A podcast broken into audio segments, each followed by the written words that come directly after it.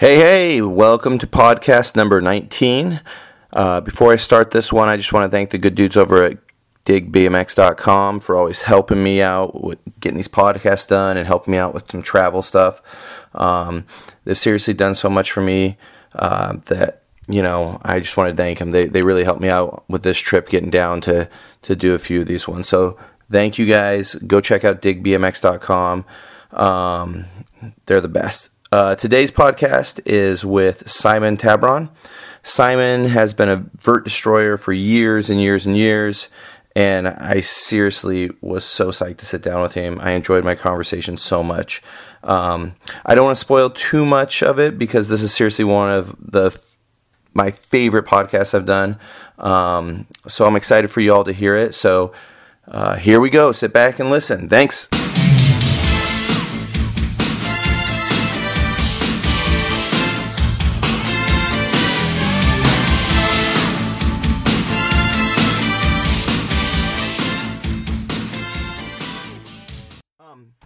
Yeah, I wanted to. Uh, I, I wanted to.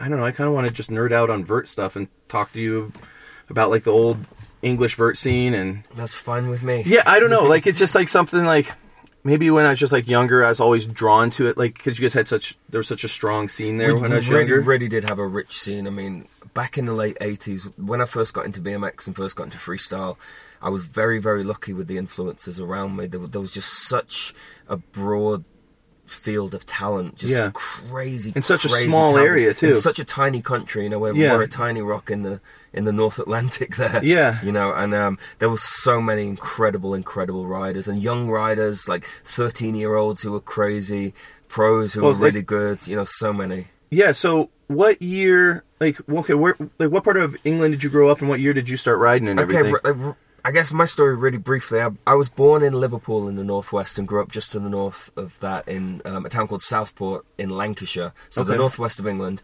Um, I, for my ninth birthday, I like I rode a bike around the neighborhood a little bit, and and I kind of wanted to be a stuntman when I was a kid. you Yeah. know, so just I was a Like the boy, just doing- Knievel stuff Yeah, yeah, I was a boy, like like a, a piece of wood and a couple of bricks, making ramps and Yeah. all of that with my friends in the neighborhood. And then I saw a bike that was actually designed for it, a BMX bike at the, the local bike shop. I begged my parents, and they did like a combined birthday and Christmas gift. Oh, and, the- and- that's and the ultimate. That's the ultimate. and uh, and still to this day, I remember like I drove to the shop with my mum in her car, and then I rode my bike home and raced her home. what bike was it? It was just it was a, a called a Raleigh Burner, oh yeah, yeah. which I was mean- like the big eighties craze. and that was a bike a lot bike. of English dudes grew up as their first yeah, bike. and it, it was honestly it was like eighty or ninety pounds, which would be like hundred and thirty dollars Yeah. tops, you know. But which I guess is kind of a lot of money for a kid. One in the eighties back then, yeah. yeah, yeah. But it was definitely low end, entry level. Yeah. But it was enough to get get the it, spark it going. was, it was the best thing, and uh, I, I, I mean, I can still really clearly remember riding that bike home, and you know that that was the moment my life changed. Um, so I just ride around the neighborhood, and a friend at school told me he used to go to a racetrack. Yeah. So I went to a racetrack with him. That changed everything. Best thing I'd ever seen. So I started racing. Um, and then after about a year or, or so going to the racetrack, they built a quarter pipe at the racetrack. Yeah. And there was um, there was a pro who rode for Torker over in England back in the day, and then for GT called Andy Irwin, and he Okay. lived he lived in our town. He was he was from Southport. Um, and he used to ride there a little bit, so I started riding a little bit and seeing this guy Andy. was and he knew- fair amount older than you? yeah, yeah, he's you know he, he's closer to twenty at the time. Yeah. I'm ten years old at the time, but he was kind of cool with me too. He, he was tolerant of me and Yeah, he talked yeah. to me a little bit, and I'm still friends with that guy to this day. Oh, nice. Um, and he, um, so I learnt to do airs, and I remember on that little quarter pipe, I, I, it was maybe like seven feet tall. Was it one of the ones that they had just a two by four trannies on the side? No, no, no. It, it was it was curved. It was a perfect transition, but I always remember it, it wasn't sheeted in plywood. It was strips of wood horizontally. Oh, across. really? So when you would go up, it was like Yeah, it was just like Yeah, just, like, just like, cuts. Yeah, and it was kind of cool. Um, and it was wide as well. I remember it was ten or twelve feet wide. Oh, that's crazy. It was kind of a big deal, For like early '80s and stuff. yeah, and it was it was built on the dirt, so there was like a little dirt run into it. Yeah. and then you'd hit this quarter, and so I le- learnt to air, and I, I could get like a couple of inches over, you know, out, out the top of the ramp. And I remember one day, um, I remember the thing with racing was. Um, I was a mischievous little kid, so I'd get in trouble at home, I'd get in trouble at school a little bit. Yeah. Nothing serious, but just, you know, Yeah. messing around, just being a boy. And I remember one time in a race getting told off by one of the officials for jumping in the race and like doing X up Yeah, for something the- for the- show. I was the strict race right, I was, I was like showboating, I was, and and they kind of lectured me that I was losing time and I was endangering the other kids and all that. And this made me really sad because you know I'd get told off everywhere else. I didn't want my bike ride. Yeah. But at the weekend that was my thing, and um. So I, I, I always remember that was a big deal to me. I kind of shied away from racing after that. I didn't like the rules and the structure.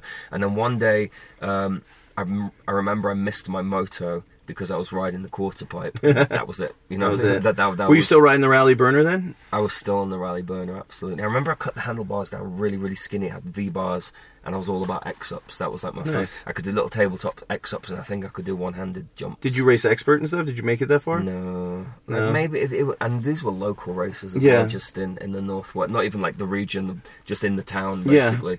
Um, I think I went to like one in the next a race in the next city, and I was like, okay, the the city of Liverpool, the county it's in is called Merseyside, and I was Merseyside racing champion when I was ten for the ten year olds. Yeah. and it was maybe novices. I don't know if it was Okay. even expert. I was terrible at racing. Yeah. I'd, I'd like if I got in the lead, I'd look over my shoulder and get caught up.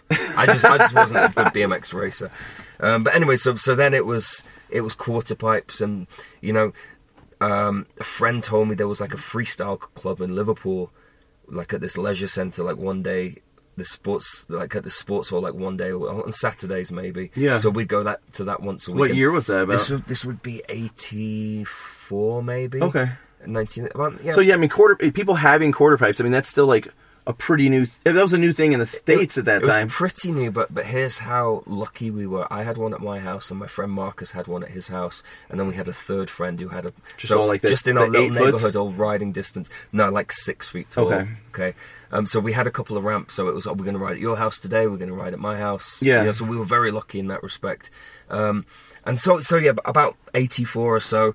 Then I, I was going to this this freestyle club, and they had a competition, so I entered that, and then they had a trip to like a regional race, and then I got in the federation over there. That our equivalent of the AFA was called the UK BFA, the United Yeah, yeah, Kingdom yeah. Bicycle Freestyle Association.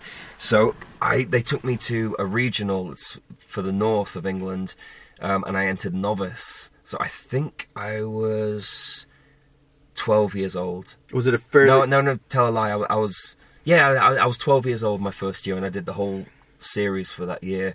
And I think I did well enough in in the regional series that I qualified to turn expert the following year. Yeah. So I was in the so then when I was 13, I rode the 13 experts. Um, oh no, maybe the 12 experts. And the year after I rode, I started going to the national series Yeah.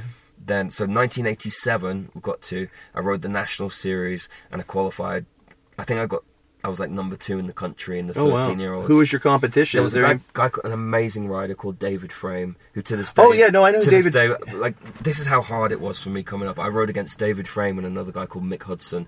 yeah, and those are two like Two kind the of English talent- legend Two of the most talented riders to Yeah. this day that I've ever met. Now, so they really. So honestly, I used to get third a lot. is so, Dave David kind of went on to be like a street guy, didn't he? A little. Like, like a bit more of a park guy. Okay, okay. He could do anything though. He was, he was No, I've seen- I've seen stuff, rider. yeah. I mean, the pictures of him from the late '80s, they kind of hold hold stand their I mean, ground. there's a bunch of- I mean, yeah, I mean, so that's- good. And he rode some like big cement pools and stuff.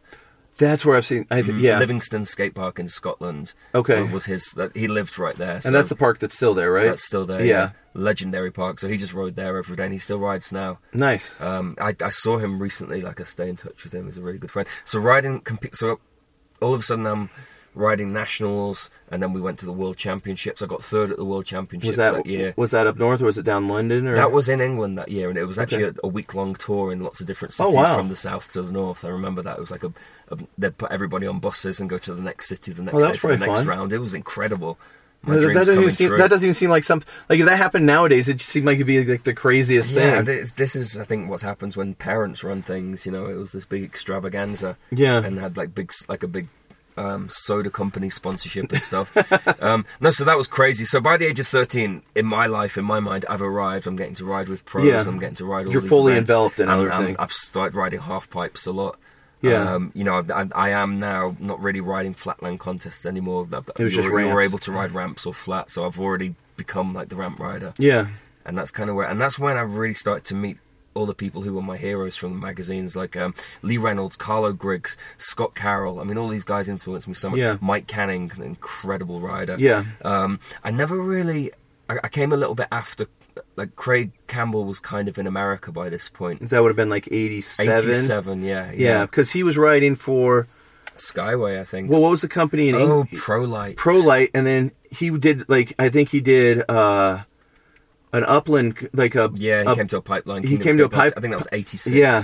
Yeah, and I, I heard when you went to those pipeline contests, if you weren't a pipeline You dude, ride it. was no, it was just really hard. And I remember, Yeah. I think I've seen a few photos of him Oh, actually killed airing it. You know, I, thi- I think he placed good and he, Yeah, I think- beat legit pros of the day. the only people I hear that weren't locals that would do good was like Hugo, and then him when he, Okay, came. yeah, he- yeah. You know, Craig was an incredible rider. Oh, Craig- yeah. I, I've always really liked. He just had a great style and and and just an element of originality. when I was younger and I'd see stuff of him, it wasn't that even he had a great because you'd see his style. Uh-huh. His bikes always look cool, Yeah, yeah, yeah. but when you looked at him, you were just like, I just want to hang out with that Yeah. dude. Like you were just like, he's probably doing the cool. He just looked so cool, like everything. It seemed like like the world was nice to the, the world wanted Craig. You know, it's like all the doors open Yeah. very easily. Like in the in the freestyle world over here and sponsorship uh, and magazines. I sweated just- him so- He, I- it was so good. I sweat him so hard to just see him like cruise around, just even in pedal. Like I've watched old footage, him just cruise around his bike. You're like, that just looks nice. I, I rode with him when I was 13 in 1987. We went street riding, and I did like a little wall ride from the flat, you know, like like no bank. Yeah, yeah. And I remember he was like, "Wow, that was really cool." He complimented me. It's the best thing that happened to me that year. Craig Campbell complimented me no, I'm sure. on, on my street chops. Um, So, yeah, you're starting to ride with those those guys. So, tell me if I'm wrong. So you're up north, and wasn't there kind of like down south? There was like kind of two vert crews, kind of like Yeah, that well, well, we were all kind of there, was lots of different people in different ramps and different places. There was a crew in London which was like Lee Reynolds and Greg Guillot and Andy Brown. and that was where they'd ride under the bridge, under right? that bridge at yeah. Meanwhile Gardens, that area is called Yeah. in, in London. Apparently, if you ride past under that bridge now, the height pole markers are still on the wall. You can see them. Greg Guillot So- probably so- put some of those up there. I bet. Le- legend has it, yeah, absolutely, absolutely. and I'd see pictures from that spot, and those guys, and they never rode with helmets or anything. They were just incredible. And um, like Lee Reynolds and Greg, I always credit them, and Andy Brown, I credit them with being nice to a weird little kid from the north. Because Yeah. from the age of about thirteen. Like I had their phone numbers and they would ride with me and they would answer the phone to me. They were so cool to me. I remember um, Greg gave me one of his own his old helmets. Yeah. He gave me this old Dino helmet he had, and they just really took me under under That their that wing stuff can change. so good. That stuff can They change a little dude's life. Like They changed my life for yeah, sure, for sure. I mean, there was dudes when I'd come up. You know, once I because I grew up in a little town, and once I left that town, and I met a few people, and they were I'm like, "This dude's nice to me." Like, the one of the things that meant the most to me, and it, it was a little later on. We were riding Merino Valley one morning. Brian Castillo rolls up. You know, I'm like 19. And Brian's like pretty much the same age as me. He just chatted up, and I'm like, "This is that dude, that street Right. rider dude." And he like gave me his phone number. He's like, "Give me a call if you guys want to ride street tomorrow." I was too scared to call, but it like you know, I was just like blown away. Like it meant so much. Like I was just like, course. "This is awesome," you know. But yeah, so there's that crew. Sorry, I, I totally no, that's, sideswiped. Yeah. that's, okay, that's okay. and then and then you know there was a big crew that I grew up with, um, in the middle, like kind of um, in the middle of the country. Yeah. there was there was a crew: Jason Ellis, the Hudson brothers. Yep. there were those four brothers: James, John, Mick, and Chris. Now Chris was the youngest, who was a skateboarder, and the other three were vert riders. Okay. and they had a half pipe at their house. So every like school holiday, I would take the train and go and stay with them. Yeah. And like Lee Reynolds was good friends with them, so I, I got really more connected with Lee through them as well. Um, and then this guy Jason Ellis that lived in like the next village from them, Yeah. became like this incredible vert rider in the No, I 80s. remember- I remember okay, his yeah, name, yeah. great style. So these were my friends now. You know, they they kind of like like took me in their, their into their circle. Yeah. And so we were just you know we were connected by our mutual love of not just BMX but the vert ramp yeah, and we all, you know, being kind of a small country with great um, transport infrastructure, you know, we could take the trains all over the place, go and, And- ride with each other, stay with each other. yeah. Just crazy how many from like kind of like your age and maybe just a little older. How many dudes like influence vert riding? Like you know, I mean, I, I never really think of it that way because because from our to tell you from our perspective, we were on the other side of the Atlantic looking at freestyle Yeah. and BMX Plus and everything in awe of Josh White and Mike Dominguez and Brian Blyther, you know, later on Yeah. Mat Hoffman and all of that. Um, and we were like nobody from nowhere as far as we felt. You know, like, I- like I totally- freestyle was I totally get it. California Yeah, thing, yeah. and We were on the wrong side of no, the world. even living in Oregon when I grew up, I felt you know I I, I could have felt like I was that far away. yeah, yeah, yeah. And then when my friends and I came up, people would be like, "Oh, you know, Northwest style and stuff. we re- we really I, I feel like that made us try really really no, hard. yeah, because really you, did. you're seeing stuff in a magazine, and in your head, it's like ten notches higher than it actually is. So you're trying ten times Yeah, yeah, harder because you want to get to their level. But when you meet people, they're like, "What are you guys? You know what? What's the stuff you guys are doing?" And I think we had a very healthy scene. Like you know, there were a lot of very, very good riders. Yeah. And, and we just, I mean, I just saw that, that that was the standard. And my attitude in life has always been, I wanted to jump into the deepest pool with the biggest sharks as Yeah. soon as possible because I knew that being around these people, you know, I, I wanted you. to surround me myself with greatness in the hope that I could improve. Yeah. I wasn't like I wanted to be like I, I always, I always talk about. There's this one guy in my town that I grew up. Right, he was my best friend growing up when I first started riding BMX. And like at least once a week, he would remind me that he was the best rider in our town. Just you, you do know that I'm the best, and I'm the best, and always. And then when we started going to the nationals, I, I think that first year when I went to the started going to the national series, I was like top three in the country, and he was like 33. Oh, because he was a year older than Yeah. me, and he was against Carlo Griggs and people like that. oh, that. you, well, you have no chance then. And that's when his riding stopped. Like he, he, it just ended there. He got a car and got a girlfriend Yeah. and, and moved on with his life. That's what keeps people riding. Is you want it's that hunger, that chase. You know, He- like, like he wanted to be the big fish in a small pond, and I wanted to be the. I was happy to be a small fish in the big pond. yeah, no, yeah. I, I was just about the journey. And that, I mean, I think if you talk to most dudes that go for riding, it's just that hunger to. You keep. You're just always looking up or forward to to get to that next level. and it was never straightforward ambition, to be honest. It was just the thing I liked, and I just wanted to do it more and Yeah. more and more. And I could see all these great riders around me and all these great places, and you know, I was like, maybe one day I'll get to go to California. Yeah. you know, maybe I get to meet Brian Blyther and Ron Wilkerson and, and, and those guys. well, you're Yeah, probably friends with Lee when he headed over to California. I was, yeah, that, that I knew him before. And what then- did- was that like a? Was that crazy? Like you're like, whoa, this dude. Yeah, that was, that was surreal for me because the Lee that came back, he went like I, I loved his riding before he left. But by the time he got back, he he became pretty much one of all my all time favorite riders. His style is just. There's one picture at the horror offices of, of Lee doing a can-can. Is it the Flint, Michigan It's contest? the Flint, Michigan Oh, contest, yeah. and it's one of the greatest BMX images just- of all time. where his foot's his- half on, his foot's like it's just like the leaning off the corner of his. Yeah, yeah. Dude, that first off, that I could talk about that damn Flint, Michigan contest for like an hour because I think it's like one of the greatest vert contests ever. It was like right at that time where it was going from just like dudes were really just starting to really push it super Mm-hmm. hard. You watch Matt when he was like an AM, he's going like 11 feet out of that ramp. Mm-hmm. Lee's there doing crazy shit. Like, Lee tried and that got really close on the 900. He got close on a nine- I think he washed a- out. Yeah, no one had pulled a 900 Yeah. yet. There was that mad race to try and it, yeah, it was it was totally the the, chase to be the thing. yeah. Yeah, yeah. I think somebody else. just to make it possible, you know, just I mean, he's trying it on tough Tuff wheels. I saw him try one once in the late eighties where he recoiled like so he like pre-coiled so hard to take off on the 900 the Tuff flexed and like it washed out on him and he just like burst out the top of the ramp and like him and his bike went separate ways and he crashed big just just the force of Oh, yeah. going in with that spin the, the, the Tuff wheel couldn't take it Isn't there footage? I, I, I think it's him. The Austin, Texas vert contest where they On had the it on the board barge. and the ramp would shake. I think if you watch it, he tries a 900 and the ramp shakes and pushes him. oh god i've seen that And he, like, lands in the like middle of the ramp. in the middle of the flat Yeah, yeah yeah yeah Because yeah, I yeah. posted up that contest and I was watching the footage, and you fully are seeing the ramp shake, and he goes to spin a nine, and it chucks him like he lands like six feet. You know, I'm, I'm not sure that anybody's ever discussed that out in the open. There's only so many people that have ever really tried 900s on a vert ramp. Yeah. But I'm not sure that anybody knows how hard it is to land a 900 smoothly on a vert ramp. It's the, it was the most difficult thing for me. I, I from the get go when I first started trying them, the spin was easy because I could already do 720 Yeah. jumps. It wasn't hard to get to 900 degrees, but to land on the same transition that you'd taken off on Because you- was you- impossible. Because you wanna to- pull, all right? That force, you just pull away and you naturally head to the flat bottom. Yeah. And if you don't and you counter that, then you just spin and land on top of the ramp. You hang up. Yeah. It, it was just that was the hardest bit for me was was harnessing it to land in some ki- semblance of control so you could actually ride away. Like the the spin itself was never. if you difficult. watch some of that old footage when it's the chase, you know, like people talked about, you know, Dominguez had already pulled one on his backyard Yeah, ramp, yeah. which it's Mike. He probably did because he's he's crazy. I, that's one I will never, I will never confirm nor deny, and I've talked to Mike about it a little bit, and, Yeah. and- and, like I've quietly probed him on that one, and I kind of don't want to know, and I'll let that one be because should- it, because you're right, because like because I know Mike quite well.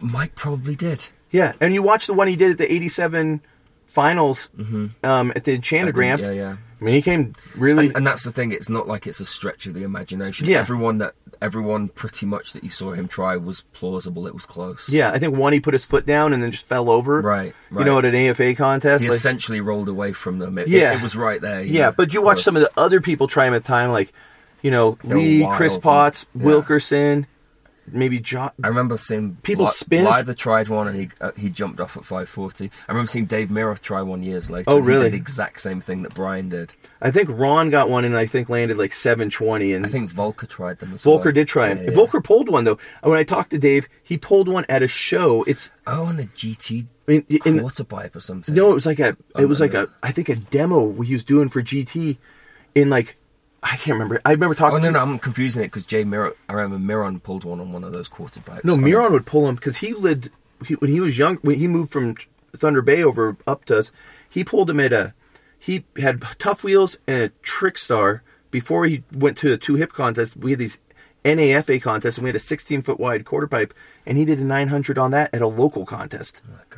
On with Tuff wheels and a, in one of those like black magic looking trick stars like you know and people were like lost their damn mind like this is like a little local northwest contest but some of the dudes spins were just insane on those things you know absolutely. so yeah the, the Anyway, I think uh, going back to like the whole UK scene back Yeah. then, there was such a healthy, flourishing scene, and then like Lee had come to America. I'd watched Craig do the same thing. Yeah. and for us, that was like that was the end goal. Like, like to not just get good enough in our country, but you know, we went to some events in Europe and all of that. There were some you know badass guys in France and Germany, um, but the idea that you could actually make it to America and get Yeah. a US sponsorship and make it, and these guys like Lee and and Craig like blazed the trail and Oh, yeah. they, they demonstrated it was possible and then they brought attention to us i remember freestyling um, had some features about, Yeah, they about had- the uk yeah, yeah. about the scene that we had and all the crazy I mean I remember seeing that stuff it seemed like you guys had the most crazy things to ride. We kind of we had really really good skate parks left over from the 70s we had really good half pipes everywhere. Yeah.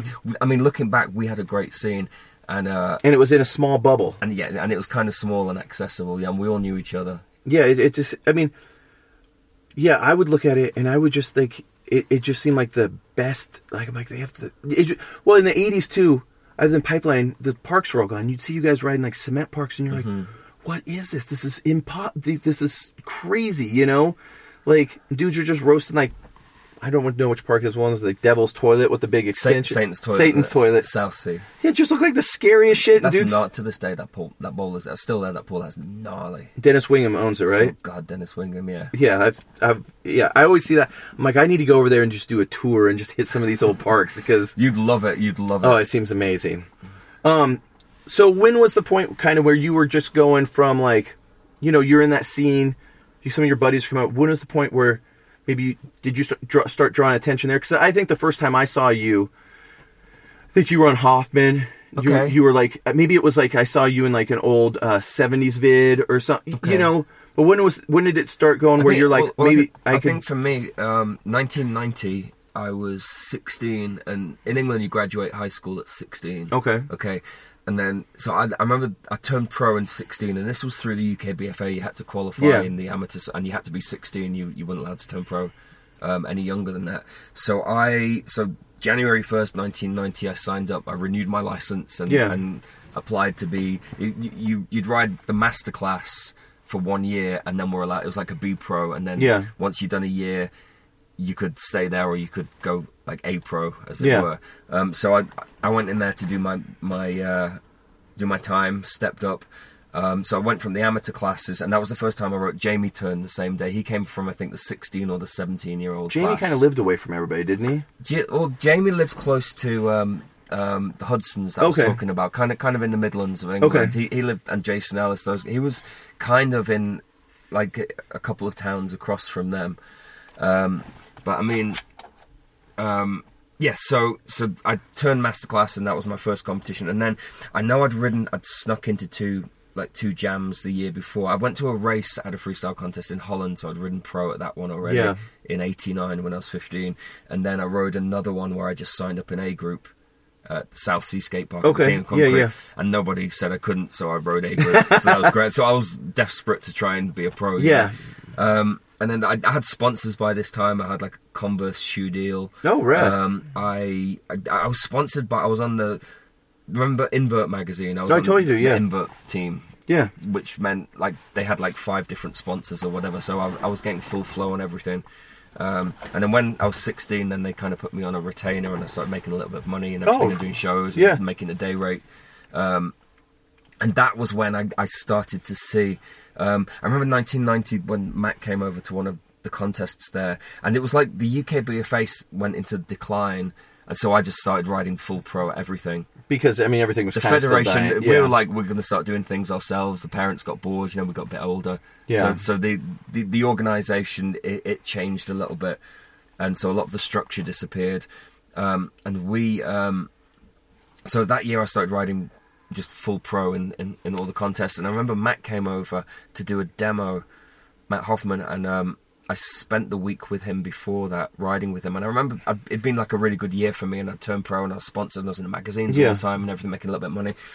And I rode with Matt for a week, and was just like, God, I'm nothing. Look at this guy's like a force. And I'd seen Matt ride before Yeah. a few years earlier, but just riding a backyard half pipe with him, I was His embar- was I was embarrassed to ride with him. It was it Yeah. was pathetic, like how much better than us he was. And I was like, God, I thought like I was getting somewhere. I'm no like I'm I'm at the beginning. Yeah. You know, like, and, and I remember being it being a very good moment for me, and understanding that everything I do could be done five times better, and it was time to kind of like, I, I just needed to progress Yeah, an awful lot. it- I wasn't nearly as good as I perhaps as sixteen year old me thought I was. You know, I thought I was, I was starting to be quite good, and I was a pro, and I was I was nothing. I realised. Did you have 540s at presence of Matt- 16? Yes. Oh, okay. All I right. think I learned right. them when I was like 13. But inside the ramp, though, I remember um, the day I learned, I figured that trying to do them higher and higher. Like we were talking about earlier. transition, Yeah. yeah. And that day when I was like, I, I know what I have to do. I just have to blast one a couple of feet out the top of the ramp. Like, to get three feet out and- That was when I was 15. I remember that day, and I and I spent all day riding at the ramp and didn't do it, didn't do it, didn't do it, and then I let one fly, and I was so terrified. I remember I jumped off but kept hold of the handlebars and knee slid out next to the bike Yeah. at 540 and I was like, oh my god, if I'd stayed on I would have made that. So then I spent another half an hour riding at the ramp and not doing it and not doing it and I sent another one and I stayed on and rode away and I could do I could do Yeah, like c- three foot 540s. When you get out, you it's easier to push your nose in and keep yourself level from the loop I, out. mean, I, I think I had problems in years after. It was the hardest trick. I lost it for a while. It killed me. I remember one one day losing them so badly that year when I was 15 that I actually sat next to the ramp and started crying.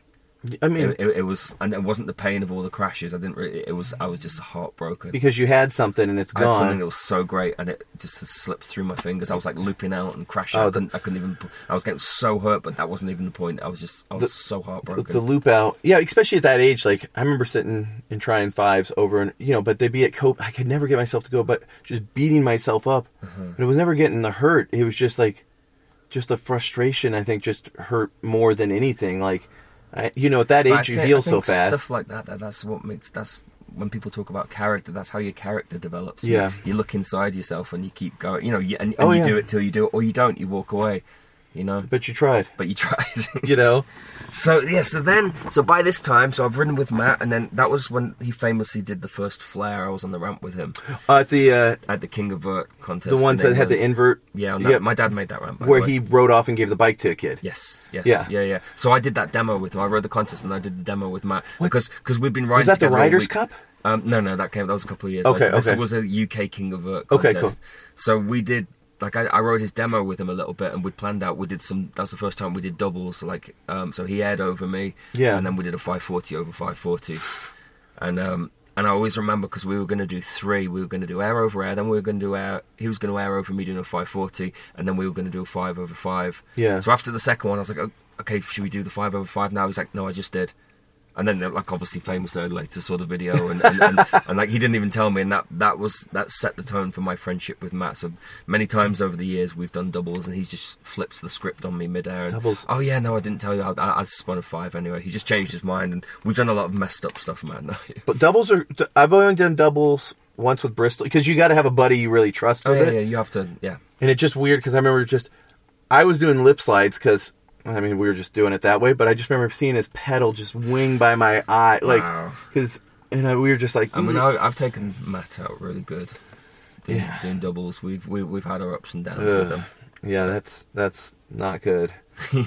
but yeah, that so I mean, so that contest. I mean, that's a super famous contest. Uh-huh. What I mean, going like back to that because that was first flare pulled. Yeah, yeah, yeah. I mean, what was the feel like? I mean, did it feel like BMX jumped like ten notches higher? Now, now the week leading up to it, because I'd stayed with Matt for that whole week and rode with him, um, I kind of quizzed him a little bit about this because there was the rumor that he had had some kind of gymnastics mechanism. We knew that he could do backflip fakies. Yeah. but Because there was the Bercy contest, right? right. Yeah. So that already happened, but there was this rumor that he could he could spin 180 and land forwards on the backflip. Yeah. and um, you know we were all speculating, but nobody really knew for sure. So that week when I was riding with him, I actually said, "Hey, look, I, I heard that you can uh, you can do like 180 backflips.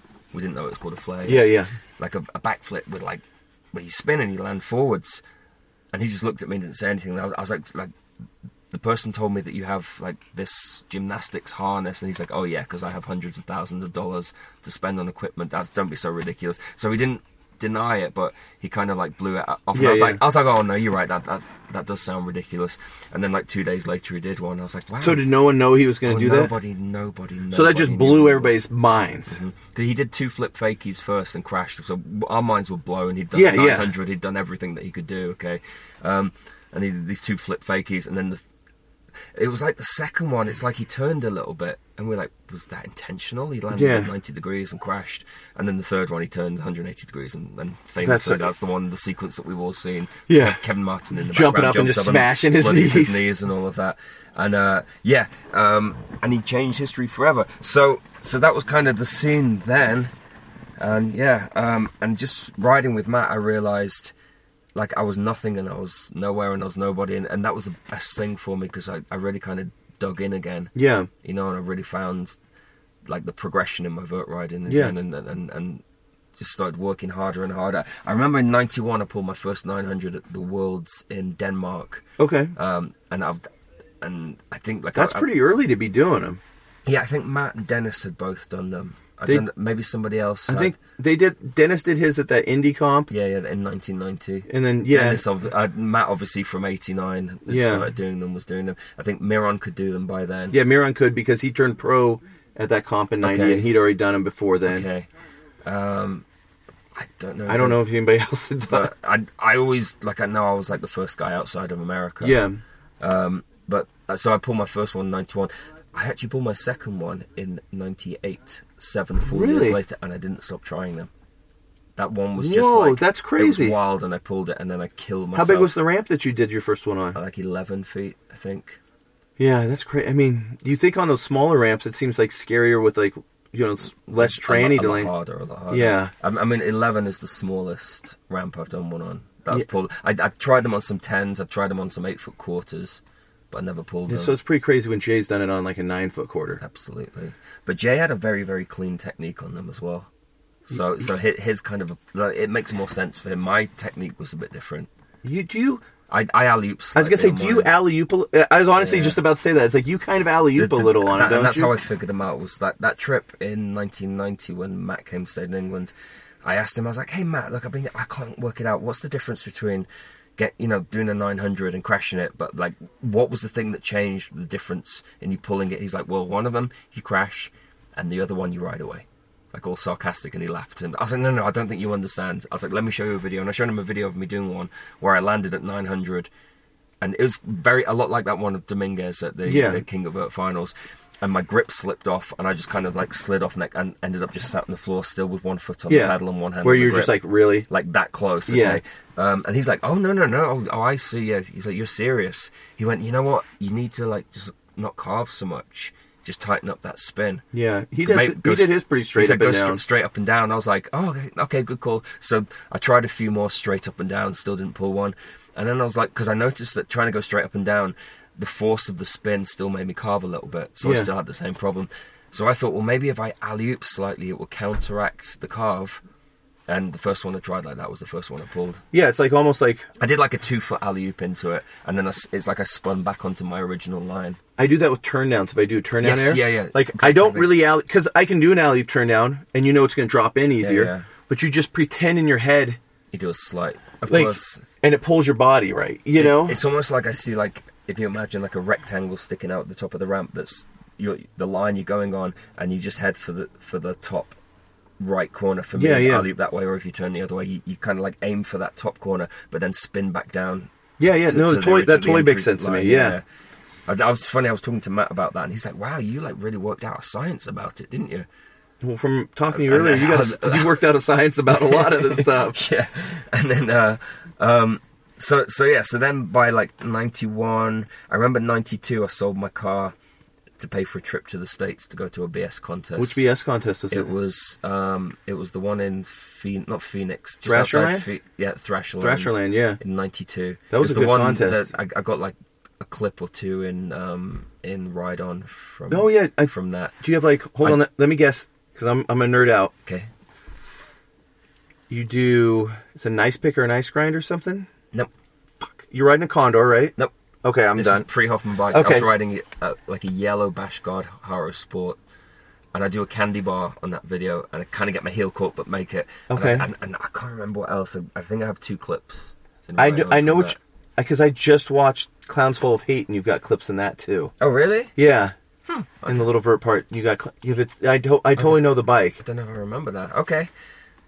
Okay, well, yeah, it was your first. So that was my, my first contest in the states. What place did you get? I got fifth place behind Hoffman, Miron, McCoy, and Mirra. Was that Mirra's first pro It was too? Mirra's first year riding pro. Yeah. and it was like my first year like riding pro in America kind of thing. Yeah. And then and he was newly on Hoffman bikes. A month after that trip, I was on Hoffman bikes. So that's kind of like where I began with Dave. We were like the same age. We were the kids on the Hoffman team. Yeah. The vert riders and, and mischievous little bastards, the pair of us. And I'm sure. And we kind of.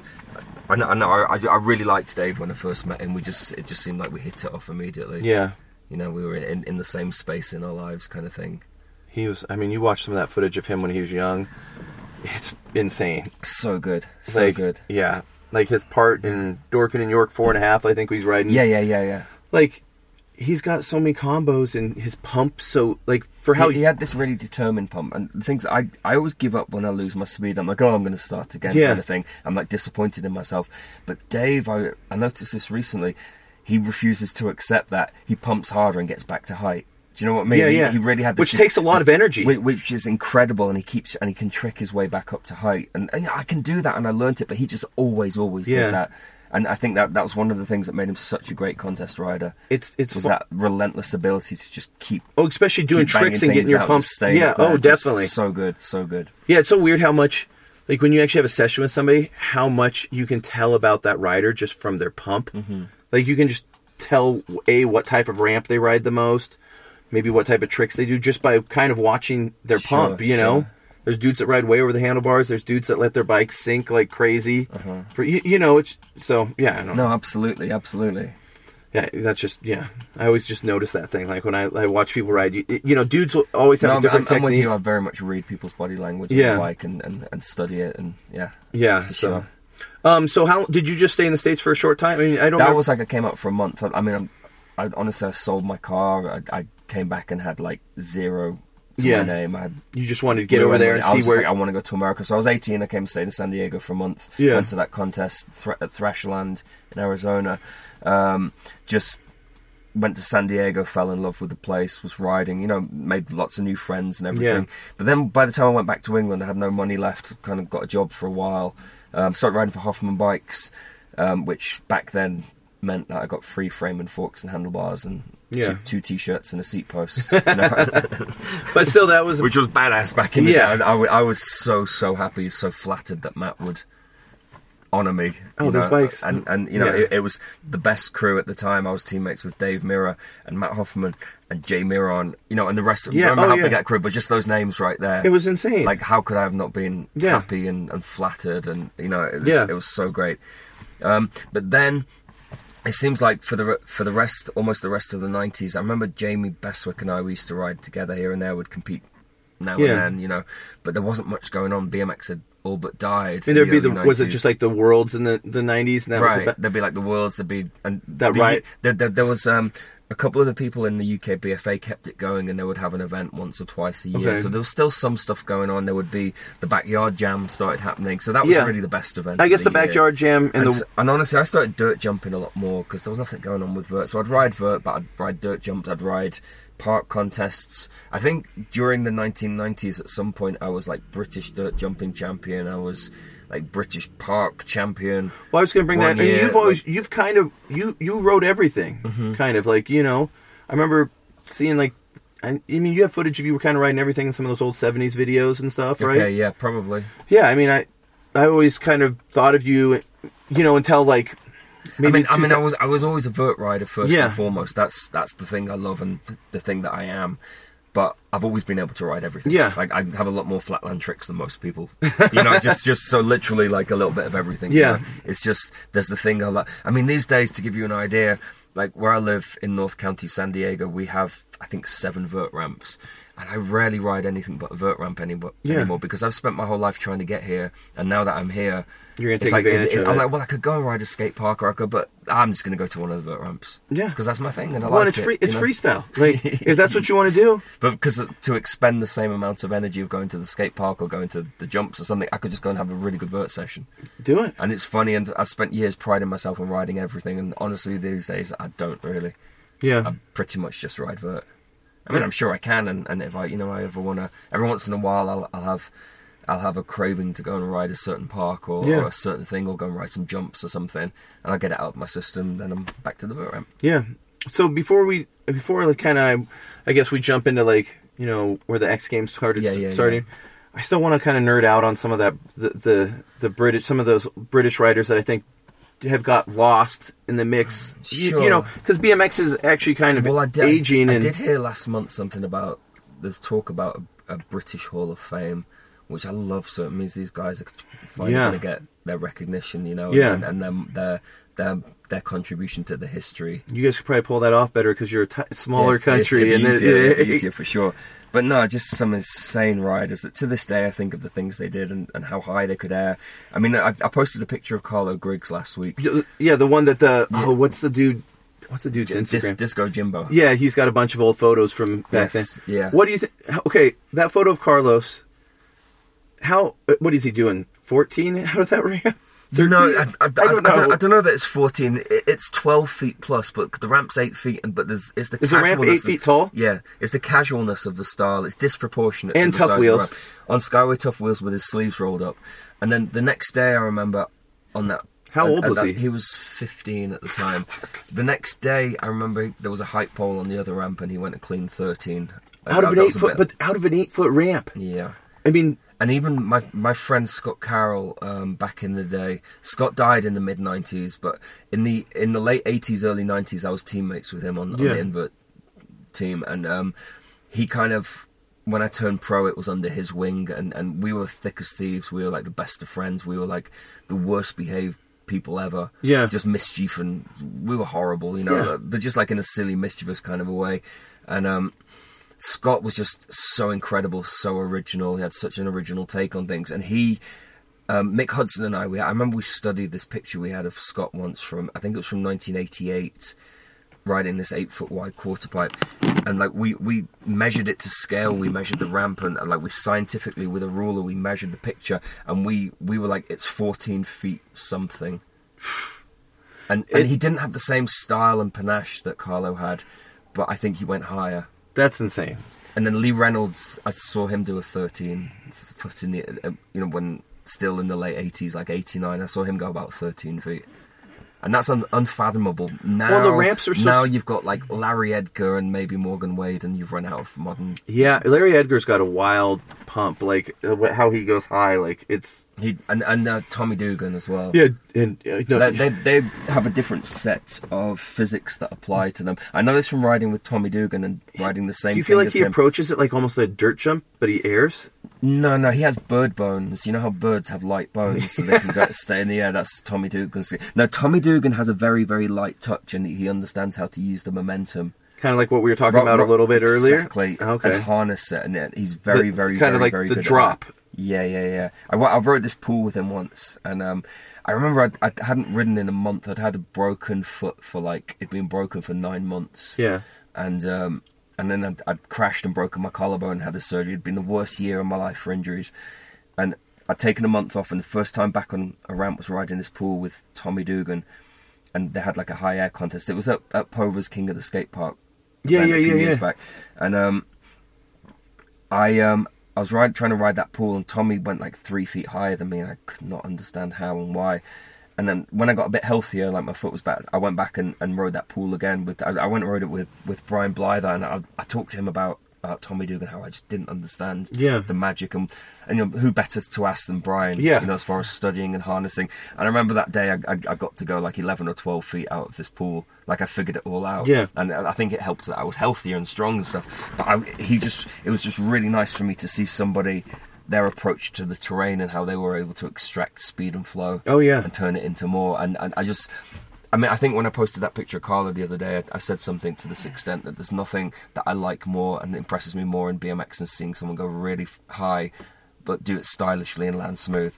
Like any other trick you can talk That's how you about, go high. you can keep it Yeah. to me that's that's the skill and that's the art and that, that's my single my single favorite thing. I mean, if you're- and I'm not sure anyone could do it better than Carlo back in the day. I mean, I just Domi- Dominguez, you know, Dom- like, like like Mat was incredible in his way, you know, remains incredible. There's all these incredible riders. Lee Reynolds, just this wild raw style, like Yeah. and a good style, but, Oh, yeah, but an edge to it. Jerry Galley had an incredible. we didn't even- oh, my Well, Yeah, we haven't talked about Jerry. Oh, my but- God, but, yeah. but um, but but Carlo just Carlo. The only person I've, I've ever seen that had something similar was Mike Dominguez. I could see that. I could see almost that. a nonchalance. Especially Mike, like when he's like- Diamondback and you see that AFA Yes. footage of him.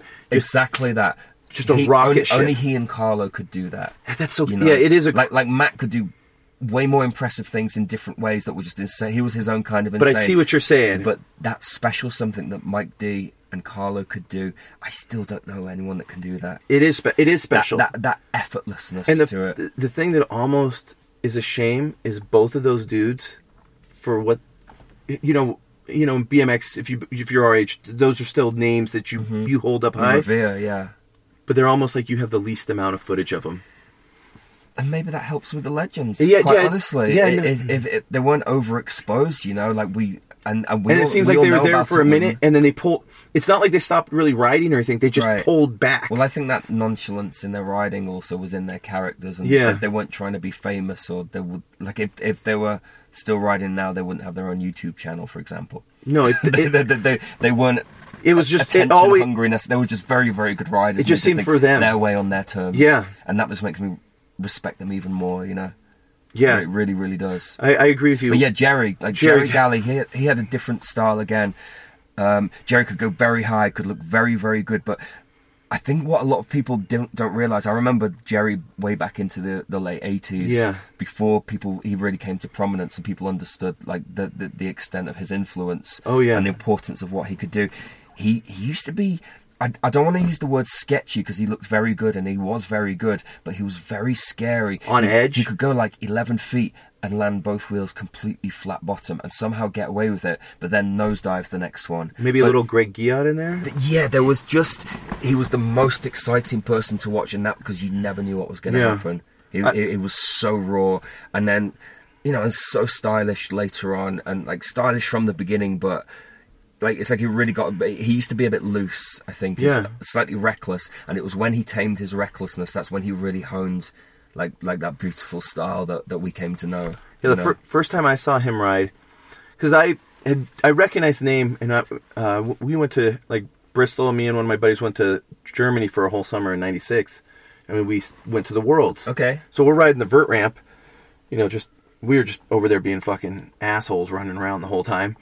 But I remember seeing Jerry Galley ride, and I was just like, John, like I remember elbowing me. He's like, "It's a British Brian Blyther," you know, like Yeah, yeah. he was just like, and John, John like stopped and was like, "Watch his front wheel, like watch." Mm-hmm. He's like, he's catching, and he was going so high, no pads, no nothing. No and- pads, no helmet, and just and, and his trick choice was nice. This is something I, I I don't know that people talk about this much, and like for me, trick choice became such an important thing because there were things I didn't necessarily like to do, but I felt like I had to do, like Yeah. and flairs and stuff like that. And then there were things that, like trying to. I spent years doing like Supermans and no foot can-cans until one day I was like, well, I don't enjoy doing them. Yeah. I don't think I do them very well. M- Mat Hoffman or Jamie Bestwick can do that. Why would I do that? Because really, the tricks I want to be doing are, and and I really realized it, it really made me think about trick choice and just doing the things that I liked and playing to my own strengths rather than trying to be the guy. Oh well, I can do everything and checking all the boxes. Yeah. There's something dispassionate about that to me, as if like two plus two plus two is six, rather than just doing one thing well. To Yeah, know, oh, yeah, no, I totally know, get like- And I like think as the, you- the less the less is more, And especially kind as you thing. get older writing, you're like, I want to focus on doing the best of this thing and the I other can. thing, the other part of that for me was was I realised that because I always understood everything I do, rather than oh well I've learned that trick, I can do it now. Let's learn a new trick. That Yeah. became exhausting, somewhat fleeting to me. And I was like, well, what if I could take one of my tricks and do it twice as well? Because it could anything I do could be done twice as well. And I start, I, I became obsessed with the notion of inward progression. So rather than trying to learn thirty new things every year, Yeah. I worked on the same fifteen and tried to make them thirty times better. Yeah, Do you know what I mean? Like rather Yeah, than totally. just go, go oh new next next. There's something like very like short attention span about that. Having to learn a new trick. Is that every kind of helped you dial in the 900 a little? Mm, no, I don't know. No, that was that's a different story. I think. I, I, I yeah, I kind of I loved my journey with 900s, but I came to hate them. It, it became like a, I, I made like a um a rod for my own back with that. Yeah, I was You know, gonna say, was it a monkey on your back after it, a it was absolutely a monkey on my back. Like people expected it every contest, Every every, contest, yeah.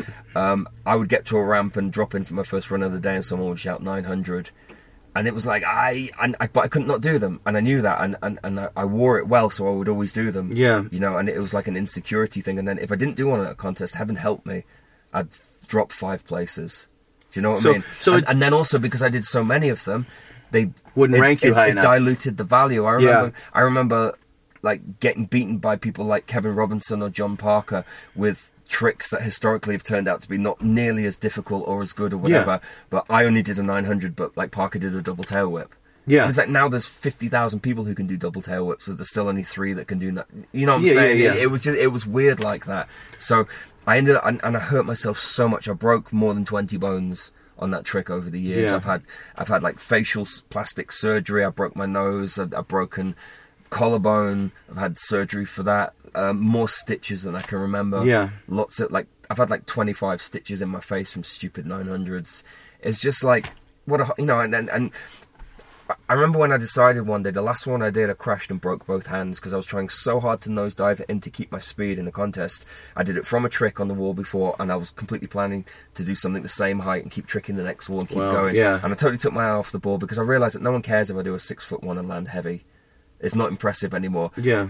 there's a certain bar that I'd set for myself, and if I couldn't do them that way, I didn't want to do them at all. So, um, and I remember the last one I did, I was so focused on that, trying to nosedive so hard, I didn't really spin enough. I came in, I landed front wheel first, and just punched the ramp with both hands, broke both hands. Yeah. And I remember Brian Foster just like laughing at me afterwards, like in a, like he wasn't being a dick, like he he was like you know sympathising with me and everything. But just, like, how but, but he, it he was was. just like Simon, what the hell? And I explained everything I've just told you, and he's like, "What the hell were you thinking? Like, Yeah. what's wrong with you?" And I was like, "No, you're right. I'm an idiot." I was like, "Do "You know what? I quit. I quit 900s. I'm not doing 900s anymore." How long ago was that? This is like 2014, maybe. Yeah. Uh, 13, 14, yeah. And and no, 2013. And I was like, that's it. I quit 900s. And I, I said it out loud to myself. I'm not doing 900s anymore. And then I told a couple of my friends to call myself out. And then so I told Mat Hoffman. I was like, hey Mat, um, I, I, I decided I, I quit 900s. I'm not doing them anymore. And I remember Mat paused for thought for a second, and he looked at me, looked deep in the eye, and he went, "Good." No, Because he good, that's understood, yeah, he- He's like, no, it's time. He's like, you've done enough. No, that's good. He's like, you know what, Simon? 900s are the only trick that every time you do them, it's like it's your first time. It's the yeah. wildest thing. I, he's like, no, no, it's good that you stop. And I was like, really? Like, I thought he was going to. And that's coming from the man that doesn't that, That was coming from the, the from Mat. Yeah, The yeah, he he doesn't Mat stop. Hoffman, Yeah. And I was like, thanks so much. Was Like, Mat "Oh." can see it on you, but he can't sometimes pull and, it to and, him. and it you was, know? as you said, the monkey was off my back. Yeah. it released me, and I was like, "Stop being insecure about your riding." I feel like the rest of my riding had caught up by then. It'd been a great door opener for me all Yeah. these years, being the 900 guy, whatever that meant. And I was like, "Well, I, what will happen if I?" Because I remember the day before, that contest in qualifiers, I got second in qualifiers behind Jamie, and I was trying to like keep it down. I didn't want to beat him in qualifiers and then have to ride after him. And I, I got and I didn't do a 900. But, Yeah. but I was like, I kind of like I was killing it without 900s, and then the next day when I tried to do a 900, I got last place because I crashed, and everything else became tense and compromised Yeah. because I was obsessed with that one stupid trick. And I was like, it's time, I have to stop. And you, you best probably thing I pulled, you pulled more than probably anybody on the face of the planet. Mat talked to me about this last night um, because someone said, "Do you still keep track of them?" Because I used to keep track of them because it was so special to Yeah, me. yeah. yeah. I was like, I wonder if I can. 'cause, okay, the story with that, I asked Miron in the early '90s, "How many 900s do you think you've done?" And he said, "I don't know, like 50 or 60." I was like, "Whoa!" Whoa. I pulled one In the early 90s? in the early '90s. He's He so that. fucking crazy. I was like, "What the He's hell?" fucking crazy. So then, late nineties, uh, the next one I pulled was at the San Francisco X Games. Yeah. Okay, and I, I think I was in like thirteenth place after my last run, and it was all or nothing to make the final. And I landed when my front tire blew out, but I still rode away. Yeah. And I made it into the final in ninth place, and I pulled another one in the final, and I think I, got- I got third or whatever. Yeah. Um, and then I pulled one. I think you got a cover from that contest. uh, the I think track. San, Diego. Oh, okay. Oh, oh, on, oh, maybe I did. Maybe, maybe. And then um, I remember that after that, I think a week after I pulled another one at another contest, and by the end of the year, I'd pulled like ten. And I was like, you know what? I'm going to start writing them down. Each Yeah. first one was at this one, second one was, and I noted where I'd done them and when, and, and started counting. And then I remember mentioning to somebody, I got, I got, I was like, I'm going to see how possible it is to get to Jay's 50 or 60. It's going to be impossible, but let's Yeah. see. And I passed 50. And then, I, and then I talked about it enough to like enough people knew like oh you keep track like how many are you up to Yeah, and all yeah. that and it was a silly little like a, a silly little obsession but Yeah. it was more like a memento for me you know Yeah, yeah. but then it, it kind of got out of control.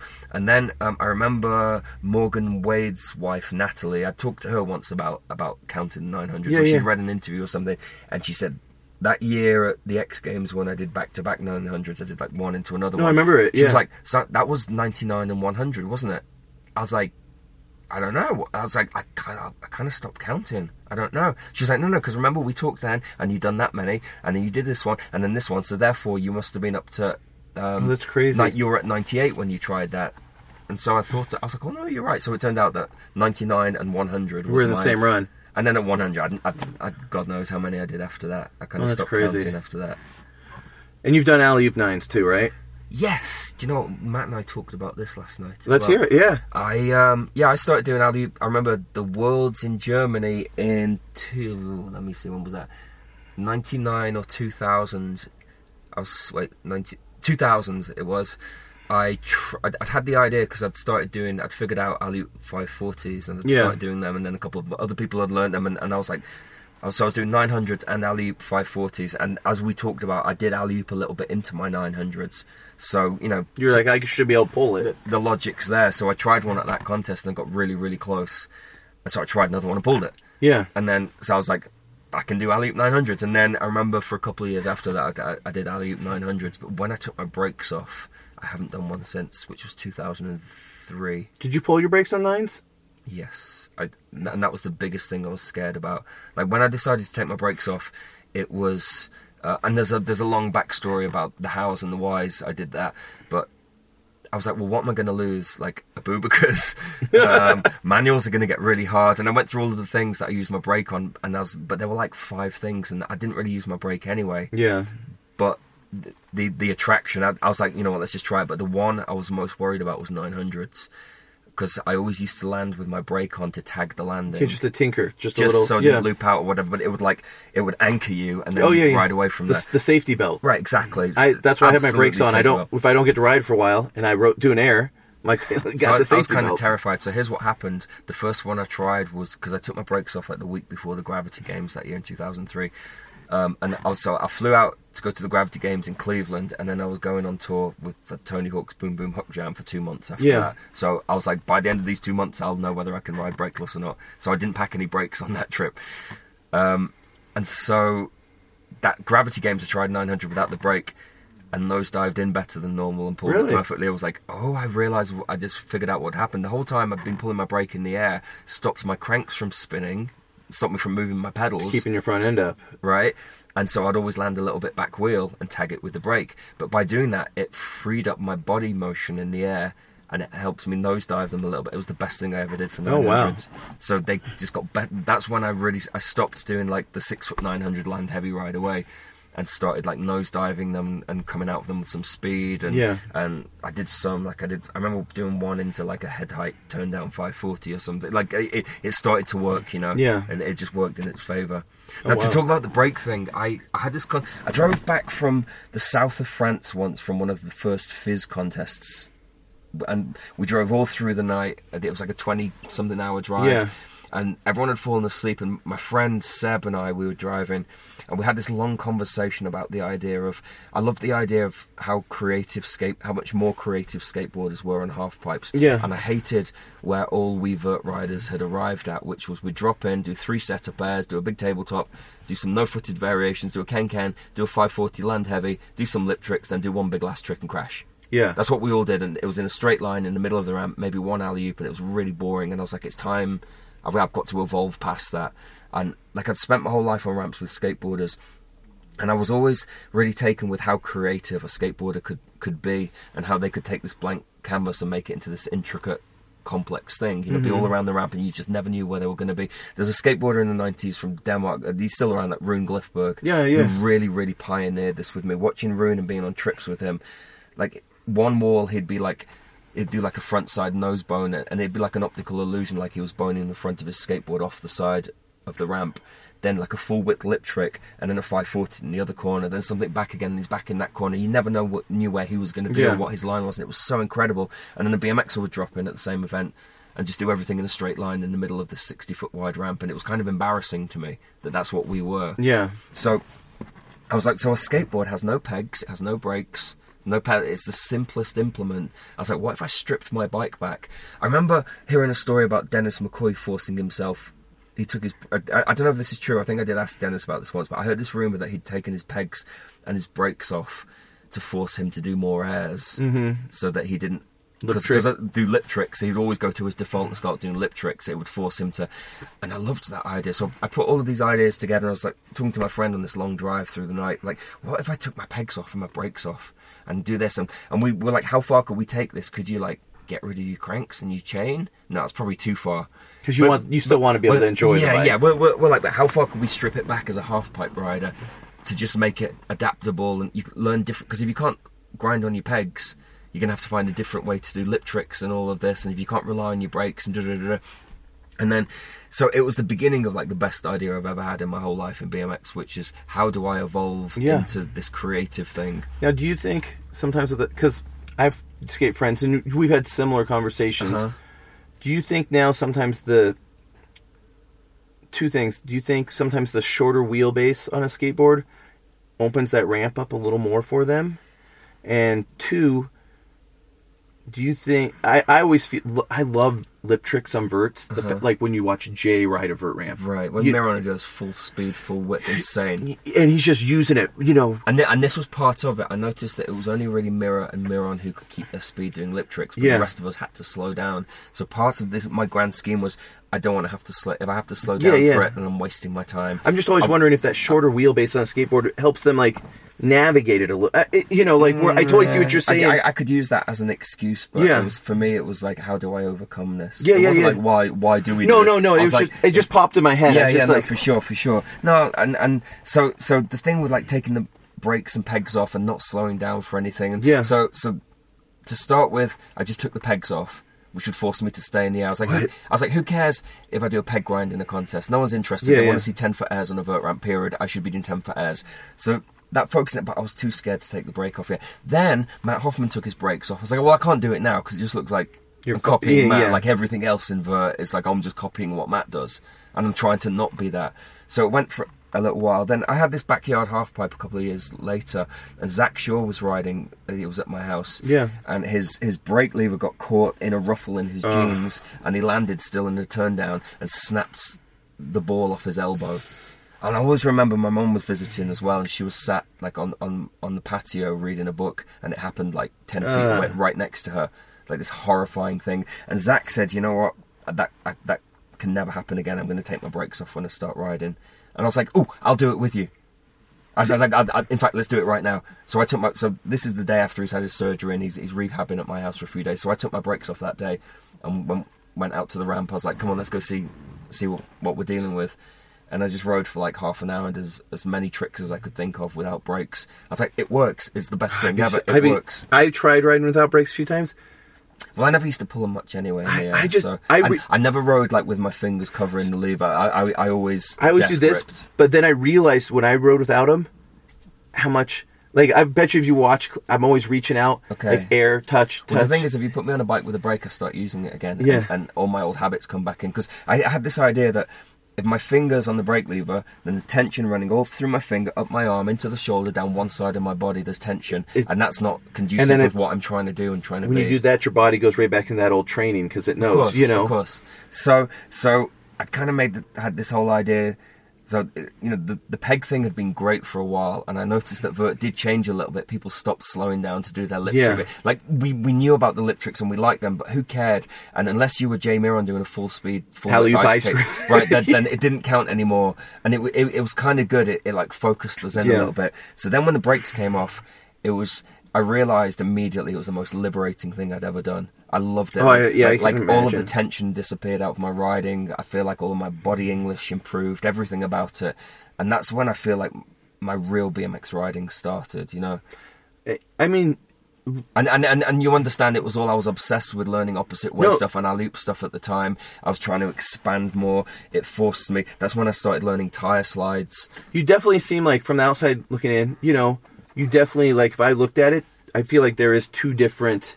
Two eras of my my Uh, riding. yeah, like sure. like I'm like there's this, but yeah, I totally see it because there is that that second era where you can totally tell you but, moved but everything still to. for, for for years that for almost 10 years that followed this so my brakes have come off and everything that's been 15 years now with no brakes Wow. and, and it liberated me it changed everything i never want to put brakes back Yeah. on my bike i don't think and then so for years but then i was still doing flairs and turn down flairs and bar spin catch bar spin bar spin to x up and no handed to bar spin and all this stuff and it was all still stuff i had to slow down i couldn't be 12 feet out you doing- couldn't doing, couldn't like- put a full pump into it? I remember doing like no-handed 540 to late bar spin, and I remember trying one like nine feet and crashing. Like I realized I couldn't do it nine feet. I had to do it like six. because it messed up the spin or something. Just it was too much. It was Yeah. horrifying. It, it, it was you know, it was too much. Like whatever.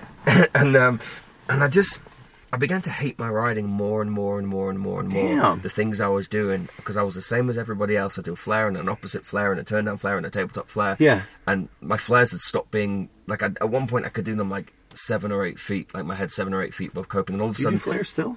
I, I could. Pro- I mean, we could go. I could probably. Go Oh, yeah, yeah, now, but I you're don't- like- But I don't want to. I, Okay. I, I actively try to not do a flair. Yeah, ever, yeah. Okay. Um, but I noticed that I was doing those long, low ones, and who cares about that? Yeah. So, you know, and I was just like, I, I want to do things that I like, and so that was around 2012. I decided to stop doing all the. T- I was like, stop doing the tricks you don't like, and that's when I really honed in on my like my 10 or 15 like the loves of my life like the tricks that i love love love to do like made my tabletops better like just you know my fives um all of that all of that kind of stuff and then i honestly i if, hand on heart I believe that anything before 2012, I have no pride in. I don't want to talk about. Oh, I don't want to look. I- no, no, I no, mean, no, I get no, it, I no, get but it. From because I, I went. I remember I went to India for months doing shows. Yeah. And that was the trip where I just decided to make all of these bold decisions and come home and only be the person I wanted to be and be happy and all of that. I like the way And- you look and- at it. And, I mean- and I came back and I was just like, I'm going to take the gamble. I'm probably going to get last at every competition. I'm probably going to lose every sponsor. And I remember the first contest I rode. Were you was- riding for Czech Trek then? Or No, no, this is it's no, this is like yeah, yeah, yeah, No, yeah. this is 2012. This is way past that. oh, okay. Yeah, so 2012, I I rode for no bike company. I Okay. I rode for like Rockstar and Vans. Yeah, okay. And I remember I went to the X Games and I beat Jamie in prelims by like seven points or something. Like I got first and he Wow. got second. And I was like, wow, it seems like the less I do, better things go. Yeah. And I did like a tabletop, a one-handed tabletop, a tabletop fight. Like I did nothing. No Yeah. 900s, nothing, you know. And I was just like, wow, this is. I'm, I've never been happier with my riding. Yeah. I feel like I'm still the ri- same rider today as that guy from that day, but it, I've evolved. I've continued on that path. That's been my choice. Like you went to and- India and did some weird yoga and came you know, back. you know, it's so funny. I, remember, I always remember people are always like, "Oh man, I, you know, people go to India and, and they change and then and it just happened to be that was on that trip. You know, I Yeah. don't know that it's India that made made me do that. I'm not saying I had a spiritual awakening, but I remember being so happy on that trip and just coming home and deciding the only thing I wanted to be in my life was happy, Yeah. and grateful, and you know, so it probably yeah, was yeah. India. you I, know? I mean, I could totally see that. but, you but I came back and just just kind of like I think just leaving the first world for a while allowed some perspective on the life that I lived and you know my friendships and relationships and my riding and everything. And I just came back with a with I don't know with a clearer perspective on what I wanted to be to other people and to stop trying to do things to impress sponsors and other Yeah. people and uh, always like playing to other people's expectations. I was like, I just have to make me happy because you kind of battled that I- the whole yeah, time. The whole time. I've always, Yeah. I, uh, where I come from in, in the northwest of England, everybody's so sarcastic and in many ways, I like I always talk about like what a cruel upbringing it was. It was very cool and it was very So good in some ways. rainy just- and grey all the time but just, just the culture. There's just something about it. Everybody trying to keep you down. You weren't allowed to dream and have hopes. Yeah. And, and be happy and positive. Because they No didn't one- want you No to one liked what- you for that. You Yeah. know, they, they all wanted to keep you down to push themselves up. a little. That's just how the society felt, and I had to. It took me most of my life to fight my way out of that. Yeah. You know, and BMX was the vehicle that I was able to use to get out. You know, because all I ever wanted to be was happy and have fun. I mean, that's you know? that's why it's such a good. My favorite, my favorite, one of my favorite quotes. John Lennon, um, I guess, there's some quote that he said that when he was at school, he was asked to write an essay about what he wanted to be, or he was asked what did he want to be when he grew up, and he said, "I want to be happy." And the teacher said, "I don't think you understand the question," and he said to the teacher, "I don't think you understand life." Wow. And, Yeah. and like, how powerful is that? You know, just, just he just wanted to be happy in spite of everything. Well, do, do you want to be an accountant? Do you want to be a rocket scientist, or do you want to be a BMXer? I just want to be happy. Yeah, like no, I I, can't, get I can't think of a better ambition. And if your life was that simple, so I, I think that's what happened to me. and then you took that into your bike riding and made it simple and Because the bike, there's nothing more pure to me in my life than my bike riding, and you know, and I wanted it to feel that way. I was, I was sick of everything I'd done to myself, trying to live up to expectations and thinking about competitions and sponsors and and what the BMX world might may or may not think of me. I mean, I- so I just stopped yeah. it. I was like, I've, I, I remember having a, an epiphany when I was like 15 before I did all those tricks. I had a really good bag of tricks, really good trick choice back then. Yeah. And I actually kind of reverted back to all my favourite tricks from back then. It's just I'm a bit more grown up. I feel like I can do them a little bit better now. Yeah, I mean, I guess sometimes I do. This, like, I'll look at my writing sometimes, and uh, you know, you'll get hurt, and you you you know, you're always trying to chase that same dragon after you get hurt. Right. Instead, like, I'll get pissed. I'm like, I'm not like as good at ice grinds. I can't go ice grind like an enormous core. Like I can, but you know, I'll play like some little thing in my head instead of just being like, I just need to go just enjoy it Mm-hmm. and let whatever happens happens instead of always like after an injury or something going right back into the Being like the, hard, the, hard the race. yourself. You And know, that's the thing is I felt like I pushed myself like with my own um, self ambition for like 30 years to be better and better and better, and I was exhausted. I was like, Yeah. enough. I don't care anymore. I'm not trying to be the champion. I never was. You know, I'm not trying to be the best. Or I, I, I why am I so concerned what other people think? Yeah. I just need to be happy. Yeah. And then that's really come into my riding. And then I'm kind of a hermit in the BMX world in that I just hide away in North County, San Diego, with all the skateboarders at their ramp. I'm like the, the I'm their surrogate token bike rider friend. Yeah. You know, they just it's not skateboard or BMX. It's Simon, and they just, just they well, that's the way, and that's the way I it should am, be. you know? Just everybody using, you and, know, and I never really ride with other BMXers, and so therefore I don't really see that I get influenced by them that much. I definitely get influenced by the skateboarders, and and like half the trick ideas I have are suggestions from my Yeah. friends that skate, Like we were talking about earlier, Yeah, yeah. yeah. like, like I I started doing. um I've been doing tire slides for a long time, and I was trying to push. And I started thinking about. I wonder if I could do a one-footed tire slide. Yeah. And I figured it out, and I learned how to do one-foot tire slides. And then um, a couple of months back, I was, I was just, I was riding um, the ramp, and I kind of found myself in the corner, and I went to do the one-foot tire slide, but I had nowhere to go. I was on the edge of the ramp, so I went straight up and down like four feet, but did the exact same thing.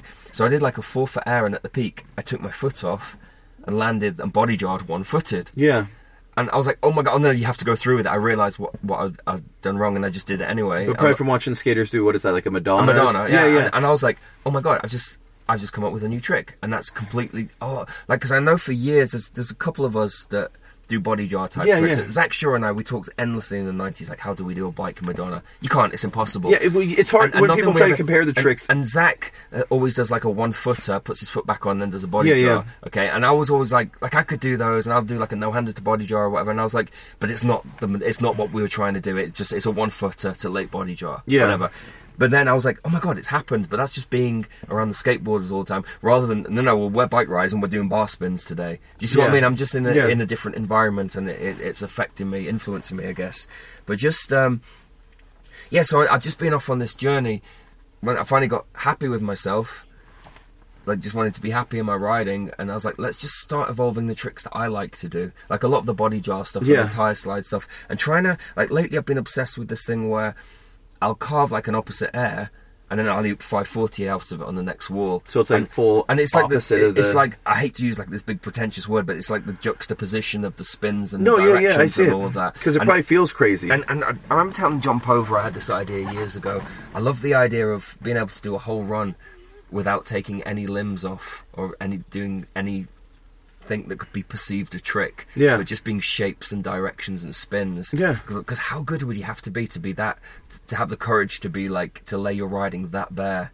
And that, that was always part of this as well, Yeah. getting rid of the brakes and the, and, and, and the, the pegs and all of that. It was like trying to get rid of the gimmicks yeah, and just be honest and pure and because then you could look at it i'm not trying to trick you with like with three extra bar spins to make it look impressive Yeah. i what i do either looks good or it doesn't do you see Yeah. what i mean and these were like I, it was like painting myself into a corner making it so difficult for myself that i would have i have no choice but to progress and, and make it look good when that opposite air like into that alley five, it's probably that motion probably feels so much different when you go into that compared it's to just insane how hard it was to learn that. Yeah, because it- I have to do wants to throw you different. different. It, it changes the trajectories and all Yeah. this. But then you start learn like learning and dealing that way, like where you have to put your head on the opposite air and the angle at which you have to re-enter the ramp in, to to lead you into the alley oop correctly Yeah. is so different to what you would normally just do on an air in that direction.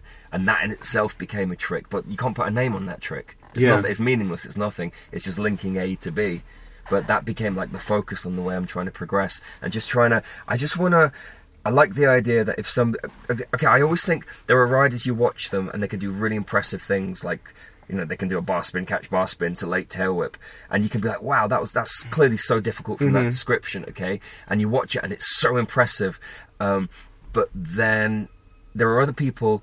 So, so you watch them and you see them and you're impressed, but there are other people you watch them do things, and it might not be as difficult as the bar to bar to tail whip, but you feel them the whole time they're in the round. When you watch Dennis McCoy, Yeah. you watch everything he does. When you watch Jerry Galley back in the day, when you watch Mikey Aitken, you feel Yeah, yeah, everything that you yeah. feel they're riding, and they take you on this journey where you almost you don't even think about taking a breath. like when, when Mikey would hit a jump, you'd almost yeah. breathe in and like let out like the way he's moving his bike through it. So it's almost like on their blank canvas, it's just Mikey's just like three very simple, elegant brush strokes, Yeah. whereas somebody else is making up this very complex, like pixelated picture. Yeah. you, you know, which is equally impressive, but it's not somehow. It doesn't have that special something that gets under your skin. Yeah. and, and I identified this a long time ago. Like the riders that I like, they make me feel something when I watch them. Yeah. Whereas there are other guys who are clearly the best BMX riders in the world.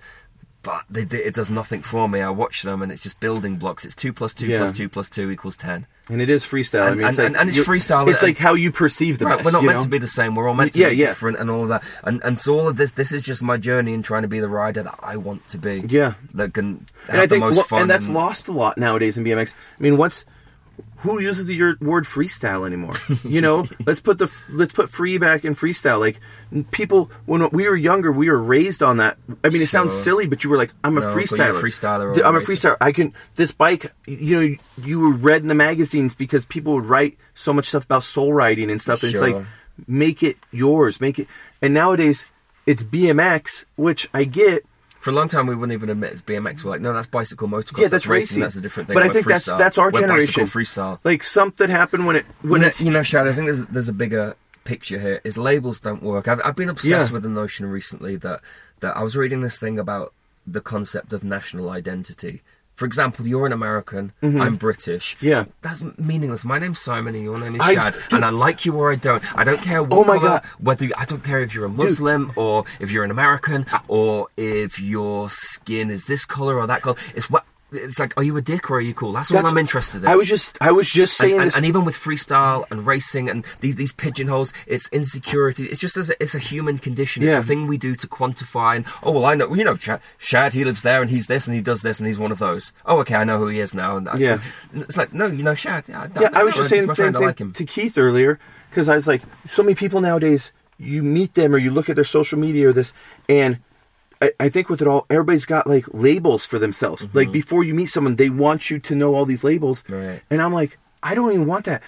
My I have one label and my mom gave it to me. It's Shad. Yeah. If you want to get to know that, you'll and, and, and you'll know ni- all the I love that me. notion that it's like having the courage to like just look you, you're gonna like me or you're not and that's okay Yeah. I, either way but I am just what I am Get, just get, who I get am to know me and you'll know all But that I've- other this stuff. is kind of a lot to do with what I've tried to do with my riding. Yeah. You know, we're talking about freestyle and racing or skateboarders. It's like it's not. My name's Simon. I ride with some guys. Like the guys I ride with most of the time are called like Jimmy and Paul, Luke and Tony. Yeah. There's these people, and that's all we are. We're, we're friends that meet at this ramp, yeah. and we do our thing, whatever it is, and then we go home. And we'll text yeah. each other. I'll text you tomorrow to see if we're going to ride again. You know, just Yeah. it- it's. No, know, I- it's- I love that because I, I have a good story I want to tell you. Actually, you made me think about with um, the freestyle and race label. Yeah. like I've always been, as I mentioned, I've always been very, very good friends with Stephen Murray, and um, I um we were having this conversation once. He he made me laugh so much. We were talking about like what do you think about so and so. And I remember Stephen said to me once we were talking about someone's riding. He said he's a bit freestyle, isn't he? And this is as Stephen because Stephen's a racer Yeah. who became a dirt jumper. Yeah, becoming like a trail rider. He's like, no, that guy's obviously very good because he can do this and this and this, but he's a bit freestyle if you know what I mean. Meaning, you know, like you think pegs, elbow pads. Yeah, yeah, yeah. you know, Oh, totally, all, yeah. All of that, and, and I understood what he said, and, and I laughed, and and I was like, he's a bit freestyle. I was like, do you know what, Stephen, you're freestyle. He was like, fuck off, I'm not freestyle. like, I'm pushing his buttons, he's my friend, I know what I'm doing. I'm like, no, no, you are. I was like, think about it. Once upon a time, there was bicycle motocross, there was BMX. All right. Then there was a fork in the road because you're either a racer or freestyle was born from people doing tricks on their BMX bikes. Yeah. Okay? So when you stopped racing and started doing the, the King of Dirt contest at, at the races, you were doing jumps, you were doing tricks, you became freestyle there and then. I was like, so, so by your by virtue of your own definition, Stephen, you are freestyle. He was like, fuck off, Tabron.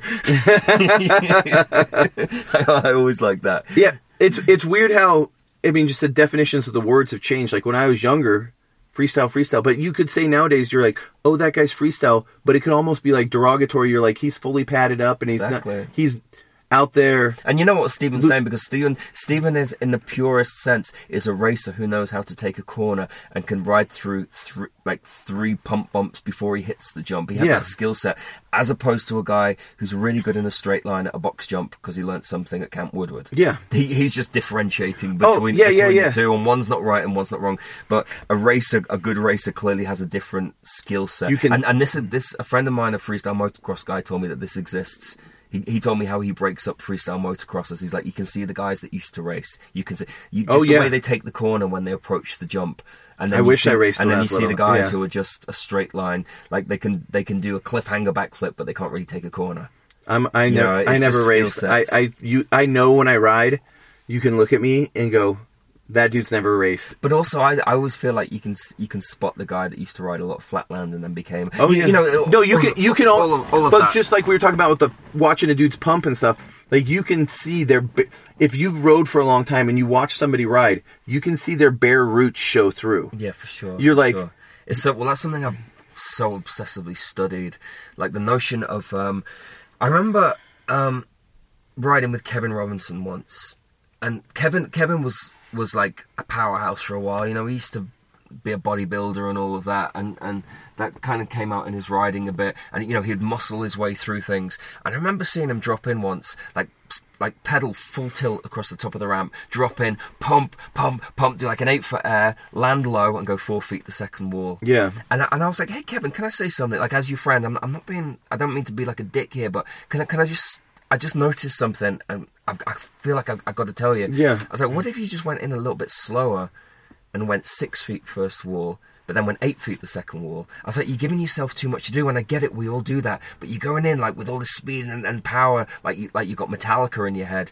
I was like, put some Bob Marley on Yeah. in your head and just ride mellow, like use positive body language, just be light, riding across top of the ramp, going a bit slower, land a bit lower, and then and get give yourself a chance to get in the ramp rather Yeah. than going in and blowing it on the first wall. you know, you know, like overamping kind of thing. Yeah. And, and, and we've really talked about this over the years, Kevin and I. And he tried it. He's like, he's like, no, no. He's like, that, that's cool. Like, thank you for telling me that. Like, I'll, I'll try. And he's like, no, you're right.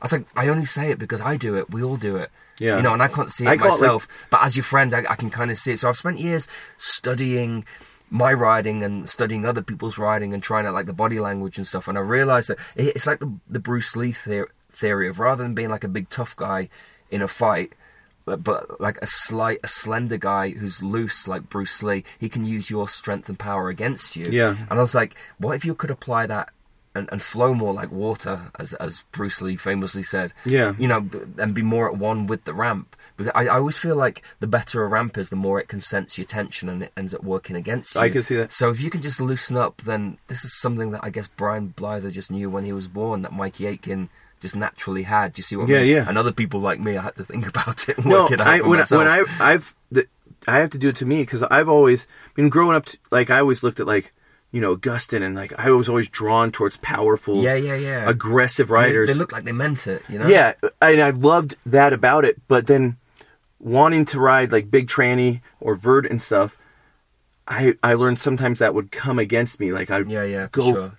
get in, get fast. Then you'd be like, "Fuck, I landed low this first wall. Why the fuck did I land?" And, and it goes as well, like doing too many tricks. yeah, like st- everything it starts to compromise your ability to be loose and go fast and land smooth and go high and Yeah. all of that and, and like i said earlier that's kind of the one thing Well, that you- i'm really really trying to do so i had to like sacrifice all of these other things which let's face it no one cares about them anyway yeah, and I was busy thinking, oh, well, you know, what's going to happen if, if I don't do flairs and people don't see me do bar spins? And like, what was I even thinking? Who knows? but it was like this big conscious decision to just try and become the rider I wish I could be. You know, and it's a journey that I'll never end. You know, you just uh, just trying to be. Uh, honestly, it, it's like I want to get to the point where I could watch myself on a video and not have to cringe, or I see a picture of myself and not be like, oh god, that's ugly. yeah. How close? How close are you to that? I don't know. I'm like, I'm like my, my own biggest critic. I, I occasionally I, I'm like I, I, I'll see things and I'll be kind of like a little bit proud, maybe. Yeah. I like it. I don't think I don't think my writing's ugly anymore. Well, good. I, I, I don't know. You know what I'm saying? It's like um, an- another big thing. There's a really good old friend of mine um, who was a pro skateboarder. I first started doing demos when I was like 15 or 16 with, and he said to me once, he said, "You know what, Simon? You bike riders, you do you do these things in the air, like you know, you'll do like a switch hand to grab the handlebars and stick your hand over here, or you'll do this one hand. Uh, it just looks like you're signaling like I'm going to turn left or something." Yeah. He's like, "Why don't you do more? Focus more on shapes in the air." He's like, in skateboarding, I feel like it's not like doing this one footer, sticking your foot out here and this one hander over here. It's more about tweaking the board and the body to make these shapes and these fluid movements in the air. Yeah. And I couldn't get that out of my head. So for years, I began obsessing with, like, the- benchmark was for me. I didn't want to look like I was trying to tell everyone I'm about to turn left Yeah. you know, like s- signaling. And and I was like, well, what if I could keep my? It's like the thing I said to Pova about keeping my keeping my limbs on, you know, and forcing yourself to make things look nice. And then if you look through BMX now, you think about it, that's become a thing now. I think. I think a lot of people are really good at that now. Yeah. Like I see it and I notice that people appreciate the art. Whereas I know in the early days of freestyle, people were like, oh, that's great. Any of us could do that, but he just did a no foot one handed can can, and more Yeah. is more, you know. And and I was really afflicted by that viewpoint, I think, and, Yeah. and, and guided by that for the longest time until I just decided, I, I, you know, it took me a long time to realize actually I don't like that. Yeah. It's not what I'm trying to be, and I don't think it's fun, and it's not that it's not impressive, but other people can do it better than I can anyway, and that's not what I'm trying to do. Yeah. And so I just found a way to just make my riding the thing that I want it to be for me. Yeah. Well, I I, th- I think is the only way I can really describe it. like yeah, I mean that's one thing I always try to tell people. I'm like, you know, we're talking about going high and make things simple. I go, I go. The older I get, sometimes the more I just want my bike riding to be what I wanted when I was 14. It's just go high and fast. Right. You know, I'm like when you come into it, your your thoughts about it are almost so pure. You're just like, oh, I just why do you ride bikes? Yeah, to jump high and I go mean, fast on. It's probably a great analogy for life. Like the longer you do it, the more cluttered and distracted Yeah. it becomes. You know, whereas when you're a kid, you're like, no, no, I just want to go really fast and go really high. Yeah. Like where, where, at what point did that get lost? I mean, probably when you found out how hard it is to go fast and go high. Where you're like, smooth. you're like, but- I can do a no footer at this point. And st- impress this group of people, Right. Because I can't go as high as that guy There's yet. just like this crazy honesty through it where I, I can't trick myself. I can't use gimmicks. Yeah. And I've still, I mean, yesterday, for the first time in ages, I was riding with Mat Hoffman yesterday and we were talking about bar spins. And I said, I don't think I've done a bar spin in like eight months. I was like, and because Mat was like, I haven't done one in ages and he wanted to do one. So it was. It was kind of like I said, I, I'll do one if you do one kind of thing, and I did a bar spin and it was fine. And then I did. I was like, oh, I know what I used to do that I used to like was like a no hander to bar spin. And I was like, this riding vert I'm doing there. And so I did like a tuck no hander to bar spin. And like I'd stopped doing that for the longest time because I feel like it's a gimmick. I was like, don't half do two things, just do one of them and do it well. yeah, Just do like that perfect no hander and just leave your hands off a second longer and just let it hang and hang and make sure the shape's right and nose dive in and go the same height the next side. Like that's my focus. So it's almost like I, f- I feel like yesterday was a bit of a cheap gimmick doing a no hander to. But you see what I mean? Like this is the way. This is the voice in my head that I have to deal with, that I have to live with, that I have to fight against Yeah. and answer to. Do you want to go through some of the questions some people yeah, sent sure. us? Why not? Why not? I think there might be some good ones. Let's see. Let me get this thing going. Because I'm sure somebody's going to know a question that I didn't ask. One question I did want to ask, especially since we were kind of talking about, uh, you know, the simplicity of styles. Who, who are like some dudes that you enjoy riding, watch riding right now? I know you ride as skaters and stuff, but when you do see some riding, like who's somebody that out there that you're like excited about? Um, I mean, I I love the notion of what Tommy Dugan does and what Larry Edgar does. Yeah. Because it's everything that we've talked about. It's simple and it's fast and it's completely unique. I I always thought that the mark for me of a great rider that I like watching is you could watch them in silhouette and still be able to pick them out. You'd, you'd be like, that's Larry Edgar. Okay. And there's just this fire and this fury and this style and this flow and this uniqueness to everything he does. Yeah. That, that there's no one else that can ride like him, and he blasts so high and lands smooth and all of that. Tommy Dugan, I love. There's a recklessness to him. I really like. Um, um, like broadening it a little bit. I really like Chris Kyle and I really like um, Kevin Peraza, just because when I watch them, they they stand out so much. There's so there's just so much riding talent these days that it's Oh, kind of yeah. it's kind of hard to pick people out. Yet those two just stand out so much for their complete uniqueness, and there, there- there's like a almost like an effortless flow and style and. and like a playfulness, a mischievousness about Yeah. both of them. When you watch them ride, they just make you feel good about BMX, and and you they just they make it look good, and it's almost like you can tell that they're cool people. Yeah. and they just completely have this unique take, and I love that. I, I always say in BMX, it's it, it's not the thing. It's not important to me just to be as good as everybody else. Is we need originals. That's, Yeah. that's Oh, thing. definitely, yeah. You know, just these original characters. You know, just just Well, that, you- that, you- that's what really interests me. when you have robots, it's hard for people to look at that and want to get. And the thing is, involved I, in it. I, I don't want to compliment people and for it to be a backhanded insult against other people. Yeah. It's, I'm not saying that if you're not like that, then you you know everything is amazing and Yeah. you know, you know it, it- it's everyone's different and it's just that's they're the things that just appeal to me and I think a lot of it is to do with with it's aspirational from me. You know, it's seeing things that appeal to me that I wish I could be a bit more like that. Yeah. You know, rather than just like, well, that's really cool and that's really impressive to me, but I can't relate to it because I would never do it. yeah, You know, like, I think that you know it, it's easy. There's a lot. Like I, I'll see someone do like a tail whip front flip with a late bar spin, yeah. and I feel nothing. You know, when No, I see I, that, I get, I get it. Yeah, like, but like, holy crap, that's so impossibly difficult and impressive. So why do I feel so little when I see it? Do you know what I'm saying? I- It- I- it- it's the weirdest thing. I know, and, and it- and it's- I'm not putting it down. It's it's hard like, to judge somebody else's riding like that because you don't know what they're bringing into that trick for them. But and, and also, like, who cares what I think about their riding? Yeah. Like, I don't know what kind of rider they're trying to be. You know, Yeah. it's like somebody's told called me out in the late '90s. They called me a, a sellout once. I remember because I had like I rode for Trek for a minute, and that really helped me, and it, it got me to America and all of that. Yeah. and um. And, and I was like, wait, wait, hold on a second. Like, like, what do you mean a sellout? They're like, oh, with all those logos and all of that, da, da, da, da, and these sponsors and and I was like, but how can you call me a sellout. How can you accuse me of selling out? You don't know what I bought into in the first place. I will tell you. When I was a kid, I wanted. I looked up to like Mike Dominguez and people like that, and they had logos on their chest. They were sponsored professionals. They were Yeah. ramp riders. That was all I ever wanted to be. So, at which point have I sold out? Like, I, it's kind of happening for me. Yeah. I was like, so I hear what you're saying, and I'm not trying to have a fight with you. I'm just saying that you're wrong.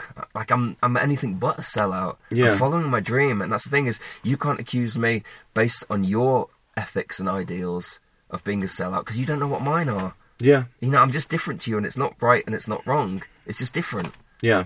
You know, so I, I think that's an awful lot to do with And- it as well. Just Sometimes I feel like that how hardcore BMX got a little in the nine, late nineties. well, just becoming like high school bullies. You know, it- there was like so many rules. I, I remember in the nineties, I always used to joke about there was like a crew in England, and I always just they were very very judgmental, and they had very certain rules about certain things and what could be done by who, where, when. And then if one of them liked something that broke the rules, I was like, oh, quick, back to the clubhouse for a policy meeting. oh, you confused? There's a conflict now, and I'm just like, like wait, you, so I used to get made fun of because my bars were too big. Now I'm getting made fun of because they're too small, and that, you know, and my bars have been the same. It's just things change, and ah, Yeah. and then a lot of this, I, I honestly, I don't really think I get made fun of. I'm not like Yeah. whining or anything. I'm just saying that that all of this is just everything I was trying to get away from when I found BMX in the first place. I was trying to get away from the factions and the high school bullies and just anybody putting somebody else down to make themselves look good. I'm just I'm not interested in that. And all of that is based in that. It's based it's somebody's own unhappiness and insecurity to make a rule to make them look good. Uh, If I Yeah. make these Oh, yeah. and you're breaking them, then you're wrong. And, And then I have something to hold and, over and, you. and this is the thing I like about Vert. Of all the things that I love in BMX and all the th- all the different kind of ridings I've done, all the different kinds of riding I've done in BMX, the thing about Vert to me is you can't fake it. Yeah. Everything else you can in, have an interpretation, you can have a take on it, but with Vert, it makes fools of all of us. You know, you can't Yeah. fake that. Oh well, I'm a certain kind of specialist in this kind of vert Yeah. ramp. It's like no, you're really, really good, or you're not, and and you can't you, you can't hide it on a vert ramp. Do you Yeah. see what I mean? It's out there, and I think that's a lot to do with like that's one of the many reasons why it's probably not that popular. You know, Mm. it's hard. To, it takes a lot of humility and a long, long time to begin to look good, and then someone just comes up and goes, "Oh yeah, that was quite good." Wait, have you seen Jamie Bestwick? He can do that three times as good as you. Yeah. And again, it's like it's the high school insecurity mentality or whatever. What? Why do you think? Um, and we were talked about that earlier, but since you just said, what do you think keeps kids from being interested in vert nowadays? I mean, I have my like little theories. I think I think the ramps are really big and really prohibitive. I think the notion of having to wear a full face helmet all the time. I think the idea that it's actually really, really frightening and dangerous. Yeah. And it's not about perceptions. It really is frightening and dangerous. Yeah. It's it's it's horrifying sometimes. Um, and then the vert dudes are all in their forties. I I always tell this story about when I was a little kid. Whatever music, when I first you know discovered music for myself, like ha- had my own music that I liked. Like when I was thirteen, I was all about Iron Maiden, and you know, like dads and uncles are like, "Oh, you don't want to listen to that rubbish. You want to listen to the Rolling Stones and the Beatles, Yeah. and, and David Bowie, and, and this is the stuff that's way better than that rubbish that you listen to." But at, what they didn't realize was at the time I was 12 years old or 13 years old, and I remember seeing Mick Jagger and David Bowie doing that "Dancing in the Streets" cover on TV, and I was like, "This is what I'm supposed to like." Yeah, they're like the, the singer from the Stones and David Bowie. They changed everything. I'm like, these are like creepy old dudes. yeah, Ah, thanks. It's all right. I'm going to listen to some heavy metal instead, you know, and some Metallica. And I think the same thing in BMX. It's like if you stand me next to Dennis McCoy, next to Jamie Bestwick, but like those three years when the X Games were in Austin, we, the three of us, locked out the podium on two of those three years. And the last time, I remember the last one, last year it was in Austin after the contest, and they were going to do like the podium presentation or whatever. I remember I, shout, I was laughing and I shouted really loud. I was like, "Would everybody in their forties please report to the podium?" And I knew it like it was kind of a joke, but it wasn't. It doesn't make Vert look good. yeah. Do you see what I'm saying? No, yeah. And and that's why like I really feel like a good thing for Vert will be like we, we shouldn't have to stop, and I don't see why any of us should retire or stop. You know, certainly not not Jamie or or, or Dennis. But I do ask myself a lot of the time: Would it be better if I just left? You know, and I don't need to be in contest necessarily, and let the thing die a little bit and refresh. Because how hard must it be to compete against Jamie Bestwick? I can tell you, like it's really, really difficult. Yeah. Why is that interesting to anybody? You know, and, and if if you're not going to probably ride contests and do all of that, then it's easier to actually not go and ride that big horrifying I mean, I, I ramp and buy the four hundred dollar full face helmet and all of that. Do you see what I'm saying? Yeah. It, it's almost like the thing will fix itself. It will reset and it will refresh. But when you think of Vert now, unfortunately, you probably think of dudes in their forties. Yeah. So it's not interesting, it's not appealing, it's not cool, it's not new, it's not easy, it's not accessible. It's a lifelong commitment. However, you say all of that, there's a couple of people every generation who still really want to be vert riders and they do become great vert riders and you know the best are yet to come. Who knows? Maybe the ramps need to get smaller for a bit. Harry I mean, Main said to me once, he said, Simon, did you grow up riding 14 foot tall ramps? And I said, no, of course not. And he said, well, how can you expect me to? Yeah. And I, like, how can I argue with that? But then I remembered after that, there, there did used to be a 14 foot tall ramp in Liverpool where I grew up. Um, That's this- really this- big for back then. yeah, it was this 70s relic of this skate park in this public park, and it was a 12. It was a 14 foot tall, 12 foot wide quarter pipe with no deck, and the top two feet used to wobble when you took off. So it's almost like you had to time your re-entry slightly. Yikes. Um, and like so, I learned to ride that when I was a little kid. It was at the bottom of the hill, and it was sheet metal, so it was super fast and perfect and smooth. And a bunch of us could go like five, six feet on that ramp. Yeah. So I kind of could ride big ramps back then, and that's when But most dudes grew up riding. six, seven, eight foot ramps. Yeah, I mean, I grew up riding eight and nine foot ramps. And then, the, then we evolved to like 10 foot ramps and then 11 and then 12 and then we got to 13 and we're like, whoa. And then like one of the ramps I ride is 14 and a quarter or something like that. But I know that like the 14 and a quarter ramp doesn't make sense until you're above about seven feet. Seven or eight feet out, that's when it really comes into play, and like that's the ramp I've gone highest on in Yeah. my life. Um, but it's no fun below seven or eight feet, and that's of no interest to anybody.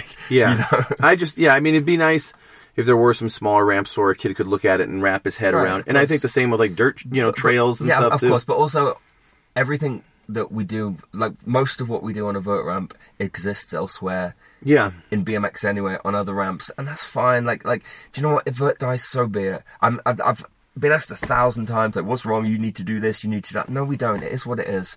BMX is bigger than me or you or any of us. You know, it will evolve. It will be its own thing. You know, it'll go into the Olympics. It'll do whatever it wants, and it, it doesn't really matter what I think. It, you know, I, I'm just privileged to be involved and have my time in it, Yeah. and, and take from it what I want. And, and like talking about the Olympics, just when it goes to the Olympics, it's not really going to change anything anyway. It's not going to affect the way you and I ride every day. Yeah. And why should it? But you know, maybe it'll have some positives. Who knows? And honestly, I, I, I don't even have an answer to any of that. You know, it, it's I mean, just, it's, that's such a complicated thing. I think all of it, you just kind of, we kind of just got to let it go. The thing with Vert, if Vert comes back, you know, maybe it'll be because of smaller ramps. But if there was an answer, don't you think we would have found it by now? It will fix itself. Yeah. It, maybe it has to die and then like a phoenix rise from the flames. You know, just go out of favor for a bit. But then somebody, and like, if none of us older guys were around, imagine somebody like Dennis Enarson. I, I can tell you factually, Pat Casey. I know how good they are on a vert ramp, oh, yeah. but there's there's nothing in it for them right now Yeah. you know but maybe things change maybe they'll be like you know what maybe i'm going to spend some time who knows who knows what the future is Yeah. but there will always be vert riders and there'll always be vert ramps I do like sitting on. One of the things I like best about it is if you just have that good little backyard ramp, that sitting on a small deck and small close parameters with your buddies talking about tricks and rolling in. That is that is a nice feeling that I don't think you get sometimes at a big cement park or something. Of course, of when you're crammed in on the deck and, pushing and each it's other. weird like, like i agree with you like the best days of my life have been spent on an imperfect backyard ramp Yeah. but now we can roll up to like multi-million dollar skate park plazas and developments everywhere and they're all kind of the same i feel like i've ridden all of them before I mean, it's, it's it's it's better for you, like up in the northwest. That's where the real concrete Yeah. exists for me, because everything's so utterly unique and challenging and fantastic. But like in most of the big cities now, the parks they're just all kind of samey. No, they're- they're getting And Lego blocky. and yeah, that's exactly, and they're so perfect that I'm kind of indifferent. I've ridden them in some configuration Yeah. or, or other at some point anyway, and it doesn't really do anything for me. But it, it's almost like you know, like with tennis. Tennis is played on a rectangle with a ball and a net and, Mm-hmm. and two bats. It's so simple, and there's so much that somebody's into tennis can extract from that, and there's so much fun and so many variations, and such complexity can come out from such simplicity. Yeah. And to me, I kind of love that about the vert ramp. It's Yeah. just this very, very simple. No, yeah, I- thing I that- totally agree, that- yeah. that just riding around it isn't enough. I have to paint that picture. It's the it's the simplest blank canvas. Yeah, it just it's there. Like some people will like be like, I love street riding because there's this, this, this, this, and there's such an open world. But almost when you do ride a vert ramp, it's such a just, it's just you and those two walls, and it's what you can create. It's not what you can find, which is street riding, Right, of course. of which is which is awesome finding new stuff.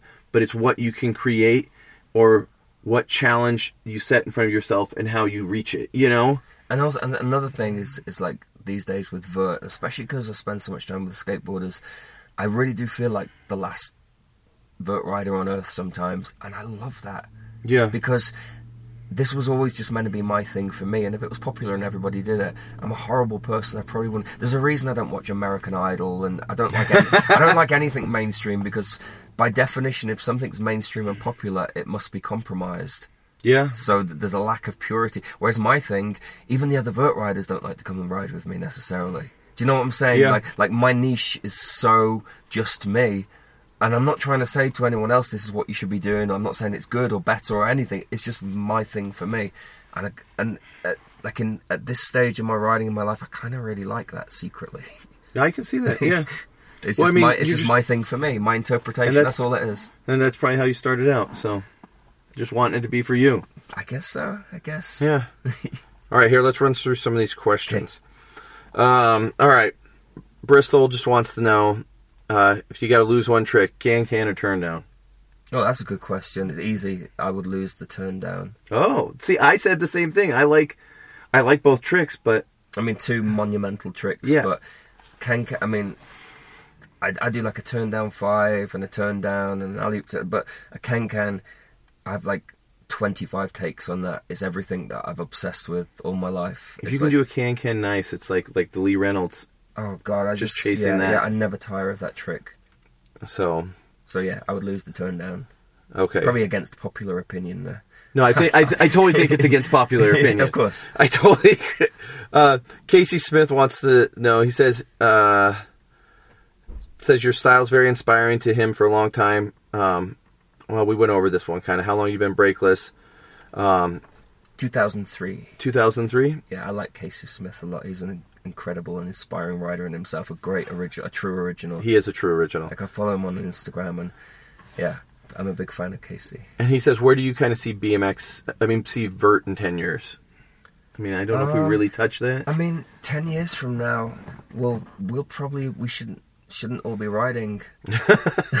um, I think we may have said that 10 years younger ago. Guys, I, mean, I mean, I look at Vince Byron at the cutting edge, and he's like the tricks he he he does are incredible and very hard and very dangerous. And I don't know who's going to come along and be able to do tricks like like all his flair whips and Yeah. you know, like like lots of the stuff that like Kyle Baldock and those Logan Martin those guys do, but he does that in the vert Yeah. context, and it's like it makes no sense to me. It's it's incredible. So perhaps it go more that direction, or maybe you'll still have people just trying to do easy tabletops. I don't know. Maybe the ramps will get small, but there'll be new blood. It Yeah. will be it will exist in some shape or form. Um, I hope you know. I hope it continues to evolve. I hope it doesn't go underground and or take backward steps. But maybe it does. Like I said, maybe it does have to take backward steps, and we need some ten foot tall, twelve foot wide half pipes in backyards to like reinvigorate the thing. Yeah. You know, let let people be, go back to square one. Yeah. Um, let's see. I don't know if this one means anything to you. Not Nick Rudder says, "Who sprayed bullocks on the ride ramp?" Does that make any sense to you? It does make sense to me, but I don't know the answer. I know. What, I remember what the ride ramp was, and um, I don't know who did spray bollocks. I'm not sure if he's made that could have been me. that doesn't sound like me. The ride ramp actually. Um, I don't know. No, that, oh, I think that maybe he means the one at Mark Noble's house, like his own ramp Yeah. at the the ride offices. That probably was me Okay. because I was involved in building that. It sounds like something I would do. Okay. And you, you know what bollocks means? Bollocks is like a catch-all English word for like something can be the bollocks, meaning it's good, or if you say if you say that's bollocks, it's bullshit. Yeah. Yeah. It's yeah. And if you get if somebody shouts at you, they give you like you, you, your parents could give you a bollocking if you do something wrong. That's like a telling off. So Okay. uh, I don't know what this one means. Benny BMX forty three says ninety six spokes and the rim still dented.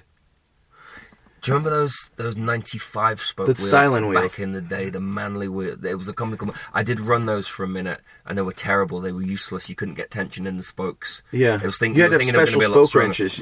I, I, I don't even remember. I, I remember I rode them for five minutes and I smashed like three sets of them and just went back to 48s. But like, what a stupid gimmick. I mean, that's something uh, that, that happened. I think a lot in the 80s and a little bit in the 90s when we were finding ourselves. There was a lot of gimmicky bike parts. Yeah, I mean, you'd think bikes That- were super high tech, out. but looking back, you're like, oh, they were just but trying to at, figure it look out. At, like how perfect and simple a bike needs to be. yeah. You know. Um, we went over mid school BMX. we went over. He asked why you took off your brakes and stuff. So I think we pretty Yeah, much yeah, went yeah. over that. Um, But like in a nutshell, just to to release myself, to free myself, or to force creativity. yeah. You can't slow down if you have no brakes, right? Um, somebody asked about why'd you stop doing the 900. We pretty went. we- We, we went over that, that. really good. Uh, A mixture of, I was just exhausted from injury, and it was the monkey on my back, like you said. I was just sick of the expectations and the pressure of it. some dude goes, "Do you ever practice into foam?" I do not. Okay. I it's like I've tried, and it's like pulling teeth. I hate it. I hate I it. hate it. and, and like even resi, it's like you have to. It's like a skill set in itself just to learn to use it. And I do admire people who can use it, but for me, I'm like, do you know what? If I, I've, it's just easier to just try it on the ramp Yeah. and like give myself and work up to it. Like, um, like rather than just, I see lots of people like, oh, I think I'm going to try and learn flip whips, and they just try one that's wild, and they do. After 50, you start to get an idea. Whereas to me, I'd be like, well, go and learn backflips, and you know, like learn all the elements of it. Yeah. Until one day you can just it that you know that day presents itself, and you get the devil in you, and you're like, today's the day. Let's find out, and you try that first one. I mean, like alley oop 540s, for example. Um, I'll I'll use that. Like I.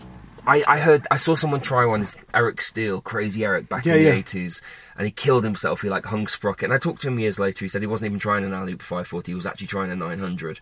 He just stopped stopped at 540 and hung Yeah. sprocket and crashed. But I was like, I saw an alley oop 540, and then somebody told me once that that Hugo Gonzalez had tried one as well.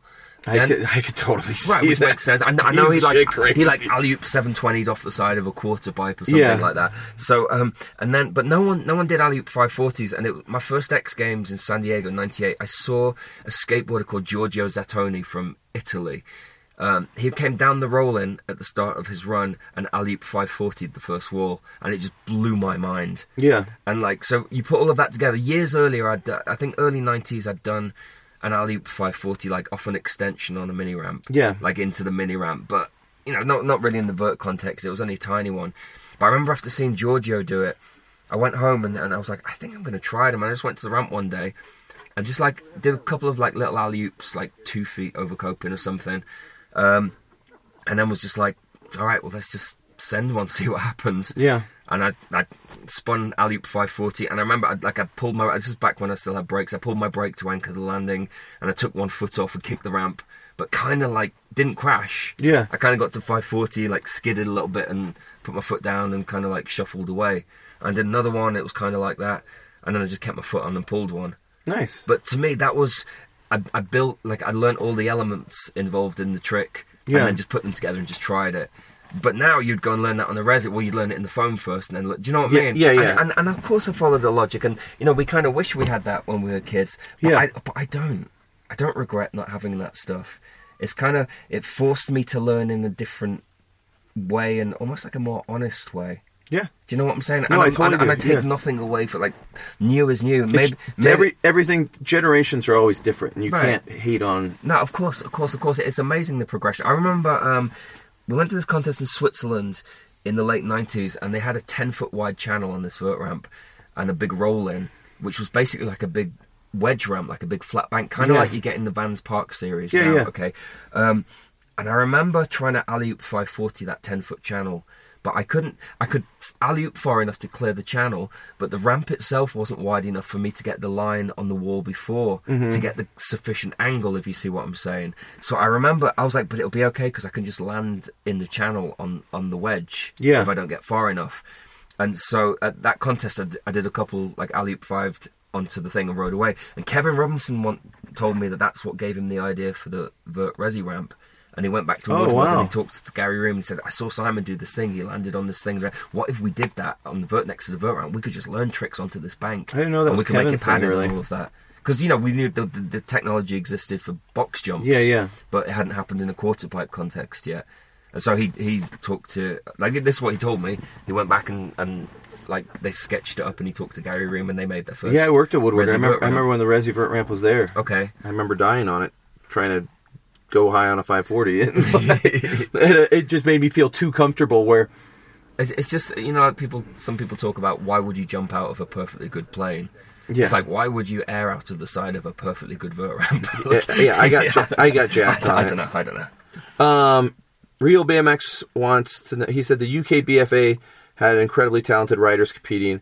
Who are some of your favorite riders that competed in? Lee Reynolds, Carlo Griggs, um, Stephen Laidlaw, um, Craig Campbell, Neil Ruffle, um, Mike Canning. Uh, This is hard now because these guys really they changed my life. I, Greg Giott, I said Lee Reynolds, Andy Brown was incredible, really nice to me when I was a little kid.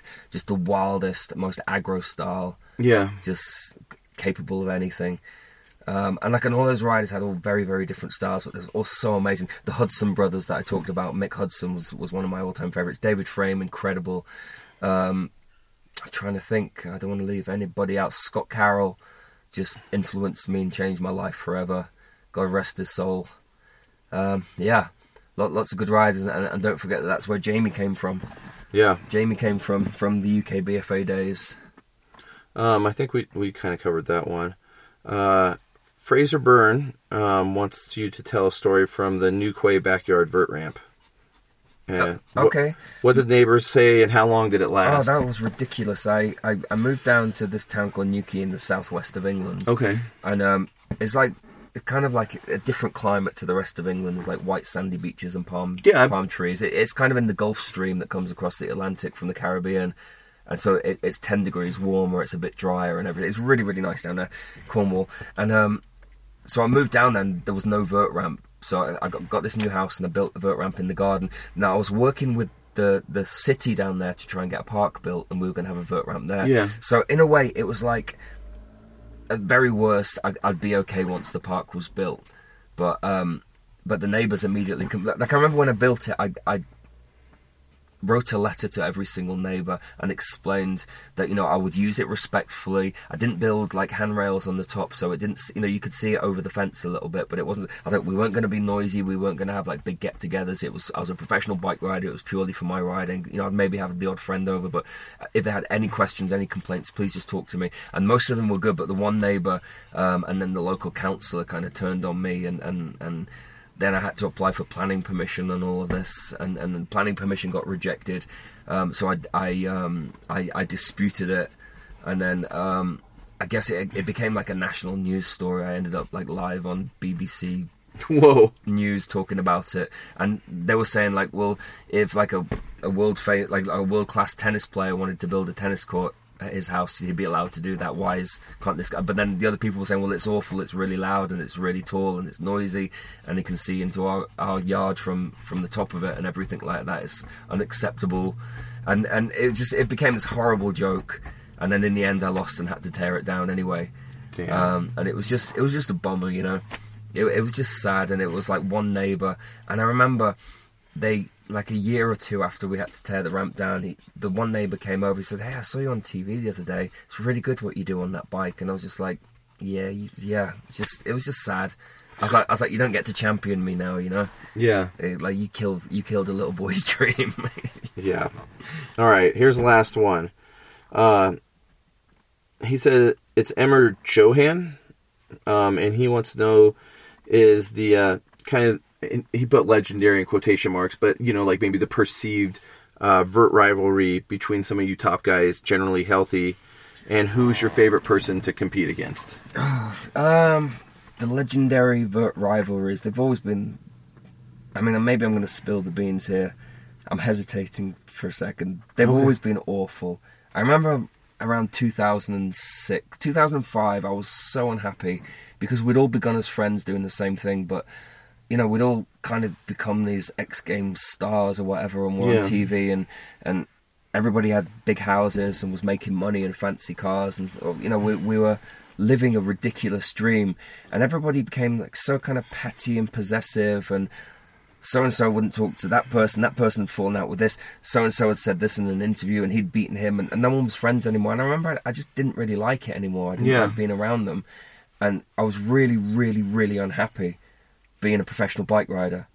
And I was just like, I kind of, I love riding, but I don't know that I want to do this anymore. Mhm. And and that was ridiculous because because I had the job of my dreams. Like I, I lived this dream privileged life So I was like, so why was I so unhappy? And I was like, so I have to do one of two things. I either have to turn it around and get happy, or I have to quit. It's that Yeah. simple. I was like, so let's try and turn it around and get happy. So I remember 2006, the beginning of that year. I went round to everybody that I hadn't been talking to, every one of the vert riders that I'd fallen out with in some way, shape, or form. And I was like, look, I'm really, we, we all used to be really good friends. Everyone kind of got the same speech from me one on one. Like, we all used to be really good friends.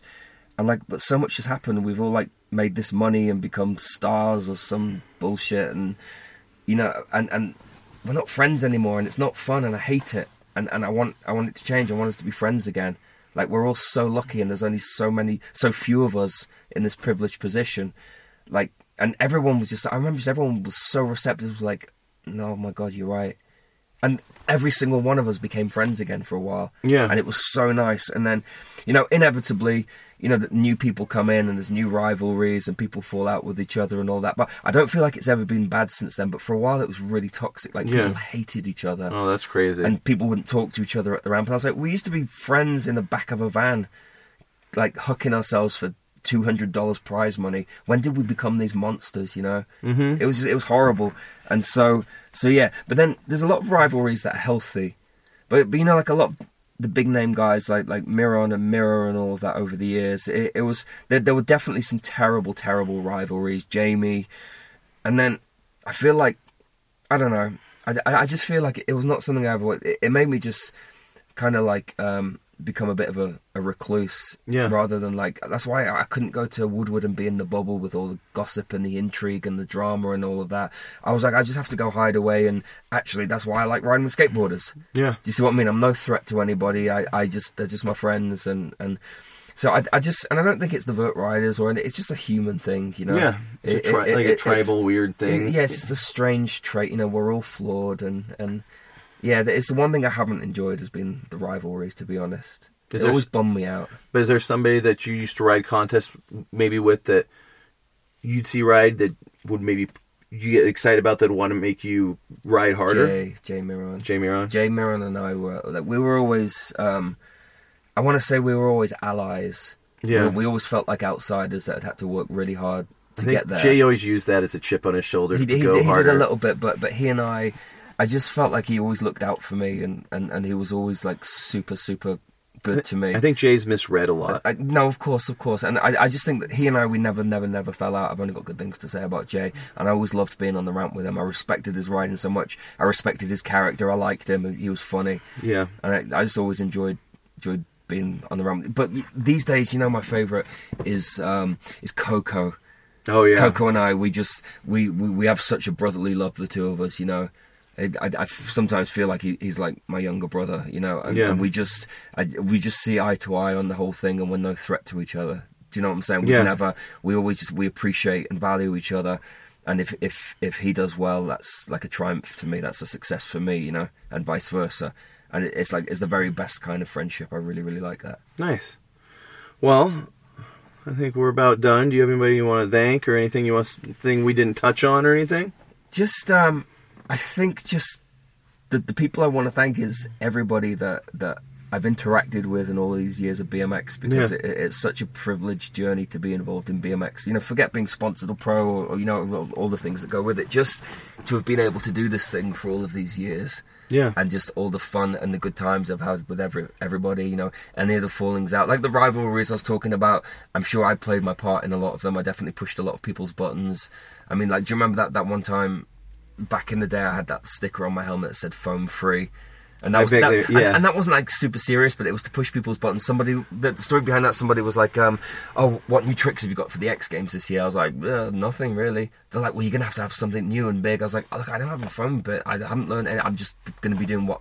In fact, my, I, I need to make a declaration. I've got nothing new. I've got no foam, and it was kind of the joke. Like, you Yeah. should put that on your helmet. My friend made a sticker, and I kind of knew what I was doing. It was like a declaration that like I don't have it, and I, I not that I'm against it, but I knew it was a contentious point and it was kind of pushing people's buttons a little bit. And so I've been guilty of it, and I'm sorry to those people, you know, because but it's just that's just me and my character, I guess. I was just being mm, mischievous, It's- and some some people saw the funny side, and some people took it really personally and were probably still offended by it to You this got to day. push some buttons to get I, somewhere. yeah, and just so so no, just really everything about riding has been it's been so good, and and I will leave riding with the precious thing that I began with, which is just the spirit of how great it is to ride a bike and do fun things with Yeah. friends and all of that. And that's that's the one thing I would just say to everybody: hold on to that spirit. Yeah. It's the only thing that's really important. I don't care how many Yeah, oh, likes yeah, you get on your sure. Instagram or whether you're sponsored or whether you're good or not. Just do your thing and, and enjoy every minute of it. Yeah, because the bike the bike is just that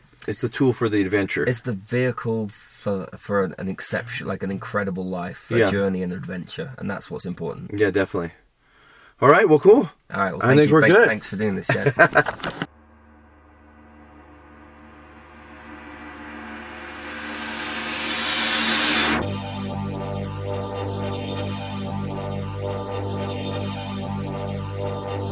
Thank you guys so much for listening. If you haven't heard the news lately about Chris Doyle, he recently had a life threatening scare on a Kink BMX trip. Uh, Chris Bennett and Empire BMX are both uh, releasing shirts for Chris that will help him with his medical bills. Uh, Chris's are pretty awesome. They're a re release of an old Square One shirt. And if you want to check that one out, you can look at it at shop.inkdivision.com. And Empire has an awesome one too, and you can check that out at empirebmx.com. Uh, go check those out. Chris is an awesome dude. He he's you know such an icon in BMX. So please go check those those out, and if they seem rad, go pick one up. Um, and to you, Chris, I hope you're doing great, and you know you're in all of our thoughts. So till next time, guys. I hope everything's good.